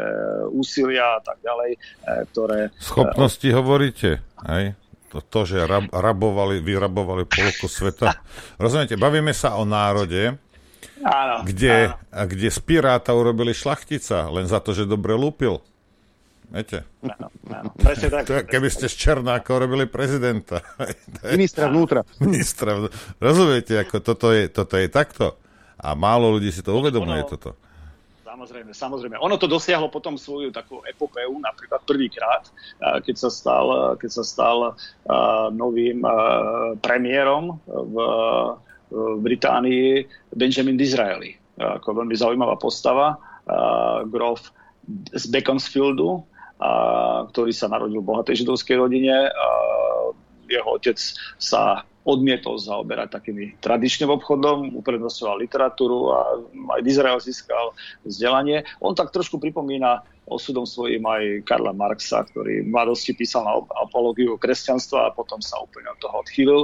Ale e, keď už ho spomínam tohto Disraeliho, on bol premiérom v rokoch 1860, prvýkrát myslím v roku 1868 a potom 1874 až 80 a bol aj lídrom konzervatívnej strany. No a, a bol aj pritom aj ministrom financí v istých rokoch, to teraz nemusíme tu na, na ako skúmať zvlášť. A e, jeho vláda viedla koloniálnu expanziu dosť silnú, napríklad bol obsadený Cyprus v roku 1878, a bola pripravená anexia Egypta. Ale čo je zaujímavé, on sám napísal veľmi dobré a veľmi zaujímavé práce, predovšetkým e, román Konigsby, E, ktorý vyšiel v roku 1844 a on mal vtedy nejakých 40 e, rokov, tuším. A potom tiež Sibila, alebo dva národy, ktorom, ktorý naznačoval takú uh, aristokracii líderskú úlohu pri zmekčení sociálnych protirečení. No a v roku potom 1875 uh, skúpil akcie Suezského prieplavu, čo potom pripravilo prakticky faktickú anexiu Egypta Anglickom. No a čo bolo ešte najdôležitejšie politicky, a to bolo z toho sú, sú, súperenia s Ruskom, vlastne, že on uh, uh, sa postaral o zvolanie berlínskeho, berlínskeho kongresu, po krvavej balkánskej vojne, kedy vlastne Rusi oslobodili predovšetkým najviac utlačený národ na Balkáne Bulharov hmm. a taktiež Srbov. No a eh, jednoducho on, on to zvolal, ten kongres volali preto, aby zastavili ten postup Ruska, lebo on e, nadržiaval celý čas Turkom e, proti, Bul, proti Bulharom, proti vlastne Slovanom na, na Balkáne a tí boli nesmierne kruto katovaní. To proste bolo strašné. Tam, pamätám si, som čítal jedného amerického novinára e, v tej doby, ktorý prišiel do istej e, také, no, dedinka, mestečko, to bolo v Bulharsku a našiel tam pyramídu z ľudských hlav a celá tá dedina bola vyvraždená, ľuďom stiali hlavy a ukladali ich na takú pyramídu. Dokonca sa zachovala aj fotografia z tohto, čo on urobil, čierno-biela. A ako tam sedí taká babka stará, myslím, pri nej, a tá, pri, ňom, pri nej obrovská pyramída ľudských hlav, lebo to, to boli baši bozukovia, to boli strašne krutí, predovšetkým z albánskeho prostredia pochádzajúci, uh, pochádzajúci uh, vojaci, ani nie vojaci, proste, to boli, to boli hrdlorezi, to bol terajší uh, ISIS, alebo IDIL, ako Rusi vravia. Alebo Azov. Takže, alebo Azov.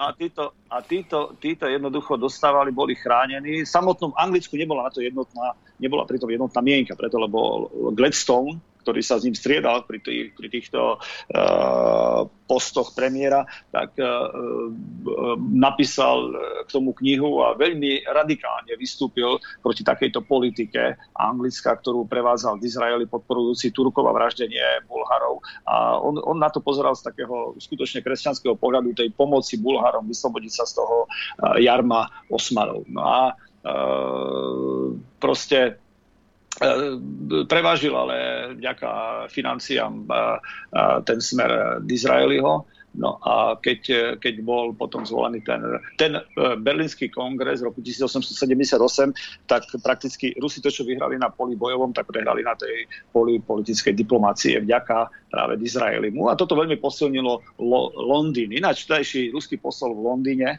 ruský veľvyslanec v Londýne, ktorý sa volal Petr Šuvalov, tak ten prorocky zhodnotil ten prorocky zhodnotil e, e, túto udalosť ako začiatok novej epochy tej anglickej politike e, pri tom aktívnom e, rozdeľovaní alebo také aktívnej účasti na tom rozdelení Osmanského impéria a ďalšieho pohybu smerom na Blízky východ e, až do rajónu Perského zálivu a Červeného mora. Proste Izrael bol majstrom tej tajnej diplomácie, intríg a politickej rafinovanosti a v podstate iba pokračoval v tom, čo, čo robili Angličania už pred ním, čo Burcroft, eh, eh, čo ešte Benáčani a potom, čo dosadili eh, napríklad čo dosadili potom do čela Anglicka, holandského pretendenta, aby to nejakým spôsobom uh, blokovali to, čo sa tam dialo, lebo vieme, že,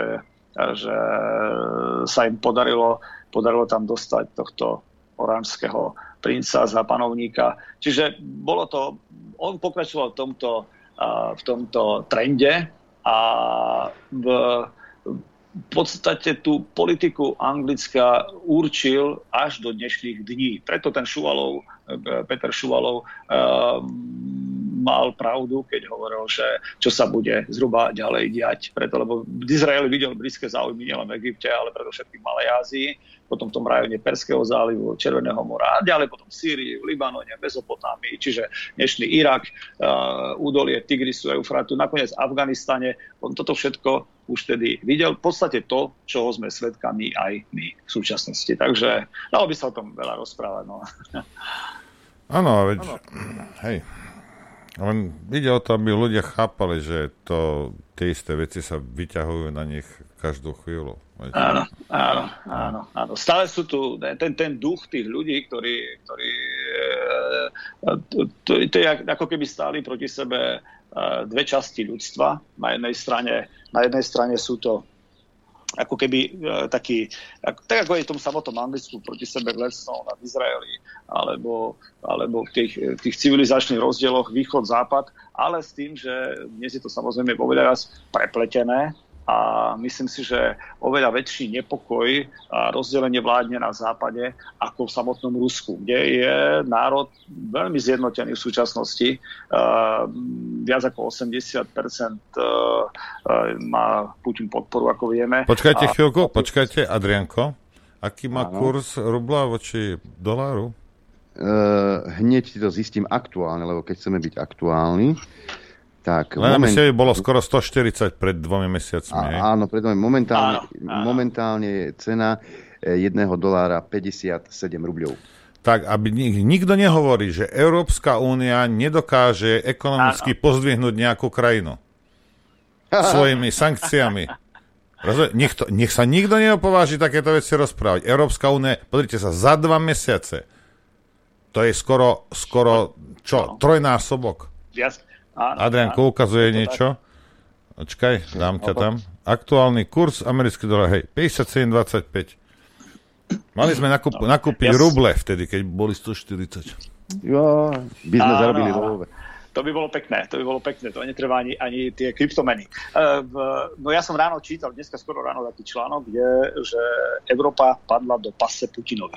Ako, to nebol na, u nás na Slovensku napísaný tento článok, ale uh, že padla do pase Putinovi a teraz vidíme, ako v podstate aj ten e, západný svet, lebo tu sú, sú samozrejme všelijaké názory na to všetko, čo tam je a ako tie operácie prebiehajú a tak ďalej, ale e, ja si myslím, že o veľa väčšom zmetku ako Rusko je západ v tom aj napríklad Američania povedali, že teraz, že treba e, na chvíľu zoberú sankcie z Bieloruska, aby mohli vyviesť pšenicu, keďže nemôžu ju vyviesť cez prístavy, keďže tam ukrajinská armáda zaminovala morskými minami prístavy a Odesu kontrolujú viac menej z toho ostrova zmejný Rusy, tak e, e, že by ju vyviezli cez Bielorusko do tohto, do prístavu myslím, litovského, Kailas, alebo ako sa volá, a tam proste potom loďami ďalej. Čiže vidíme, ako uh, Guterres vyzýva, aby to umožnili Rusi viesť ja, ja som to čítal, ale pozrite sa, ja chápem, že vy ste rusofil, hej, ale do akej, do, do akej pasce, rozumiete, ako, čo teraz tomu Putinovi chcete pripisovať pre Boha živého? Rozumiete, ako, veď si to robíme sami, vlastnou tuposťou. Nepočuli ste vyhlásenia slávnej prezidentke a ešte slávnejšieho, sloboduchejšieho premiéra. Odstriníme sa, odstriníme sa. Pozrite sa, ja, ja som minule vyslovil, konšp- ani nie konšpiračnú teóriu, ale podozrenie reálne, že byrokrati v Bruseli sú dohodnutí s Putinom. Rozumie, rozumiete? Lebo nič inšie nerobia, len mu pomáhajú. Toto, ten, ten dolár a všetko a tá ekonomika, ktorá rastie v Rusku, to je vďaka nám. To nie je, no, že on niečo vymyslel, rozumiete? To je vďaka našej tuposti. Ja ti, ja ti tu mám vyjadrenie ministerky financí Spojených štátov amerických. E, mám to len zatiaľ z jedného zdroja, ale stojí to za to, možno aj na dokreslenie toho, čo sme všetko hovorili. Spojené štáty americké a viac ako 30 našich partnerov prijali bezprecedentné finančné opatrenia proti Rusku a jeho vedeniu s cieľom maximálne poškodiť Rusko, opísala kroky západu americká ministerka financí. Chápali sme, že to bude mať pre nás následky, že sa nemôžeme úplne izolovať od ekonomických dôsledkov našich sankcií, ale naše zásady spočívajú v tom, že chceme do dosiahnuť čo najväčší negatívny tlak na Rusko, aby sme znížili jeho silu. Je zrejme, že inflácia je problémom v mnohých častiach sveta, v Spojených štátoch, v Spojenom kráľovstve, ako aj vo zvyšku Európy. Je zrejme, že sme svedkami vyšších cien energií, hnojích potravín a iných súrovín. Hrozba hladu vo svete ma veľmi znepokojuje, ale kvôli zničeniu Ruska musíme vydržať. Navrhuje trpieť americká ministerka financí. Napriek tomu, že no. minulý týždeň rozprával, alebo kedy, aby Európa si e, nestrieľala gulku do hlavy, hej. No. no, takže ako, je, je mi všetkým rusofilom, je, je mi ľúto, že vám to musím povedať, to nie je chytrosť Putina, to je naša tuposť, čo toto spôsobuje. No, je to tak. A, tu, a keby tak bolo, že my zostávame, že status quo zostáva v Európe a Rusko ide hore, poviem ja, čert to vezmi, však ja im doprajem tým Rusom, hej ale že my musíme ísť dole do sračiek zároveň, rozumiete, kvôli našim hlúpým rozhodnutiam, no to je zaujímavé, že nikomu to nevadí zatiaľ. Som zvedavý, za čo budete tankovať za dva mesiace. Ak vôbec. No, je to, ako sa hovorí, že e, no, človek sa snaží vysvetliť udalosti, ktoré prebiehajú rôznym spôsobom, racionálnym, mystickým, politickým a tak ďalej, ale ale vyzerá to tak, že ako sa hovorilo niekedy dávno, že keď chce e, pán Boh potrestať človeka, tak mu zoberie rozum. No a ono to vyzerá tak, že tento trestu prichádza. Proste, že užili ste si od toho od tej doby, povedzme, ako roku 1688, keď prišli tie vojska holandského princa Wilhelma Oranského do Anglicka, vybudovali ste nový systém a tak ďalej. Ináč proti tomu veľmi sa búrili vtedy, proti tomu vplyvu Benáčanov, dvaja veľkí mysliteľia 18. storočia, a to je Leibniz a Swift, Jonathan Swift. Takže, eh, no ale to je vedľajšie. Každopádne vyzerá to tak, že ako mne tie, eh, tie vyhlásenia pripadajú tak rozporúplné. Na jednej strane, tak utvoríme aspoň na krátku dobu, zoberieme sankcie z Bieloruska, aby sme mohli viesť tú pšenicu. Potom zasa. Eh, ďalšie, teraz eh, Kirby povie, ktorý je vojak vlastne, vyzná sa v tom, čo, je, čo súvisí s armádou, tak hovorí, proste dodáme Harpoon a ďalšie tie proti, lo, lo, proti korabelní, no ako si hovoria, lebo ja som to čítal rusky, tak mi to ide. Protilodné. Protilodné tie protilodné rakety na ničenie Čiernomorskej flotily ruskej. Proste vidíme, že tu tápu, tu, potom sa snažíme dohodnúť, potom sa snažíme urobiť tak. Proste tu sa vyhrážam. Tu, to je tak, ako keď sa pohádate e, doma, ja viem, manželkou s priateľkou a poviete, odchádzam, vrátim sa, neodchádzam, odchádzam. Proste je to, je to také, také, ako človek, ako keby si nevedel, čo si má počať, pritom je tam akože stratégia, ale oni jednoducho, čo si neuvedomuje Západ a naši výborní politici osobitne, zvlášť tí, ktorí vládnu, tak jednoducho my nedokážeme premýšľať v tých proporciách, v tých hraniciach Ruska. My stále máme takú predstavu, tú našu, našu nejakú miestnú predstavu o tom, že ako by sme to Rusko zničili. My si nevedomíme, že to je 63 tisíc kilometrov hraníc, že tá Moskva je nieko, niekoľkokrát väčšie ako Slovensko, aj počtom obyvateľov, aj, roz, aj rozlohou pravdepodobne s tým ten okruh, že ešte je tam Peterburg, sú tam ďalšie mesta za Uralom a ďalej a ďalej a ďalej a že to všetko treba spravovať, že to nefunguje iba tak samo od seba, že je tu tá, otvára sa tá severná cesta uh, lodnej dopravy a tak ďalej, že Rusi vybudovali silnú tú flotilu atomových, atomových lodí na, uh, na to, aby sa celý rok mohol tovar prevážať uh, severnou cestou, že E, vystrelili za posledný mesiac za niečo tretí, tretiu raketu, čo vyniesla Sputnik vojenský do tohto, že tu sa deje množstvo, množstvo vecí vzadu a, a my stále si myslíme, že teraz ako oni postupili 5 kilometrov kde pri Lisičansku alebo, alebo Kemerovsku. To znamená, tá ruská armáda už nemá rakety, nemá síly, bude mobilizovať a tak ďalej. To je, to je, to je proste tak. Mne no. tiež volali, neviem, či som to už spomínal, ale v jednej uh, minule, ale či to bolo už potom, tiež mi volali z Ukrajiny známi moji a sa ma pýtali, čo ľudia šikovní, banke robila v Kieve pani a uh, sa ma pýtali, že či nevypukne teraz tretia svetová vojna 9. mája, že Putin uh, vraj chystá komplet mobilizáciu a tak ďalej, tak som sa jej pýtal, Leňa, to kde ste nabrali? Takže u nich v médiách sa to šíri, keďže tam sú blokované iné správy. Ja hovorím, nebude sa nič, nebude žiadna tretia svetová vojna. Po 9. maji bude 10. maj. Takže ako... a, ako a, možno, rok... možno nebude ani tretia svetová vojna, možno nebude ani Ukrajina. Kto vie? Pán profesor, čas sa nám...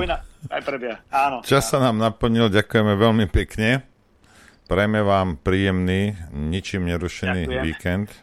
Ďakujeme pekne. A... Ja. No, a... Takže niekedy na budúce. Zase. Opäť. Samozrejme. Áno. Budeme sa tešiť. Pekný tému. deň. Aj pekný víkend. No a my sa rozlúčime, Norbert. Ešte chceš nejaké technické okienko? Ja nechcem, ja už nechcem Bolo povedané nič. všetko. Majte pekný víkend. Ak um, môžete, strávte ho s rodinou. Ak ste v práci, nech vám to čo najrychlejšie ubehne. Ten čas, hádam, bude plynúť pomaly zajtra na tom našom stretnutí. Dúfam, že nám vyjde počasie. Objednal som dobre.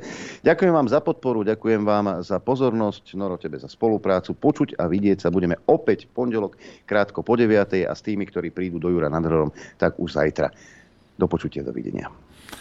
Ďakujeme veľmi pekne, prajem vám príjemný, nikým a ničím nerušený víkend, uh, okrem tej hrstky tisícky, čo príde zajtra.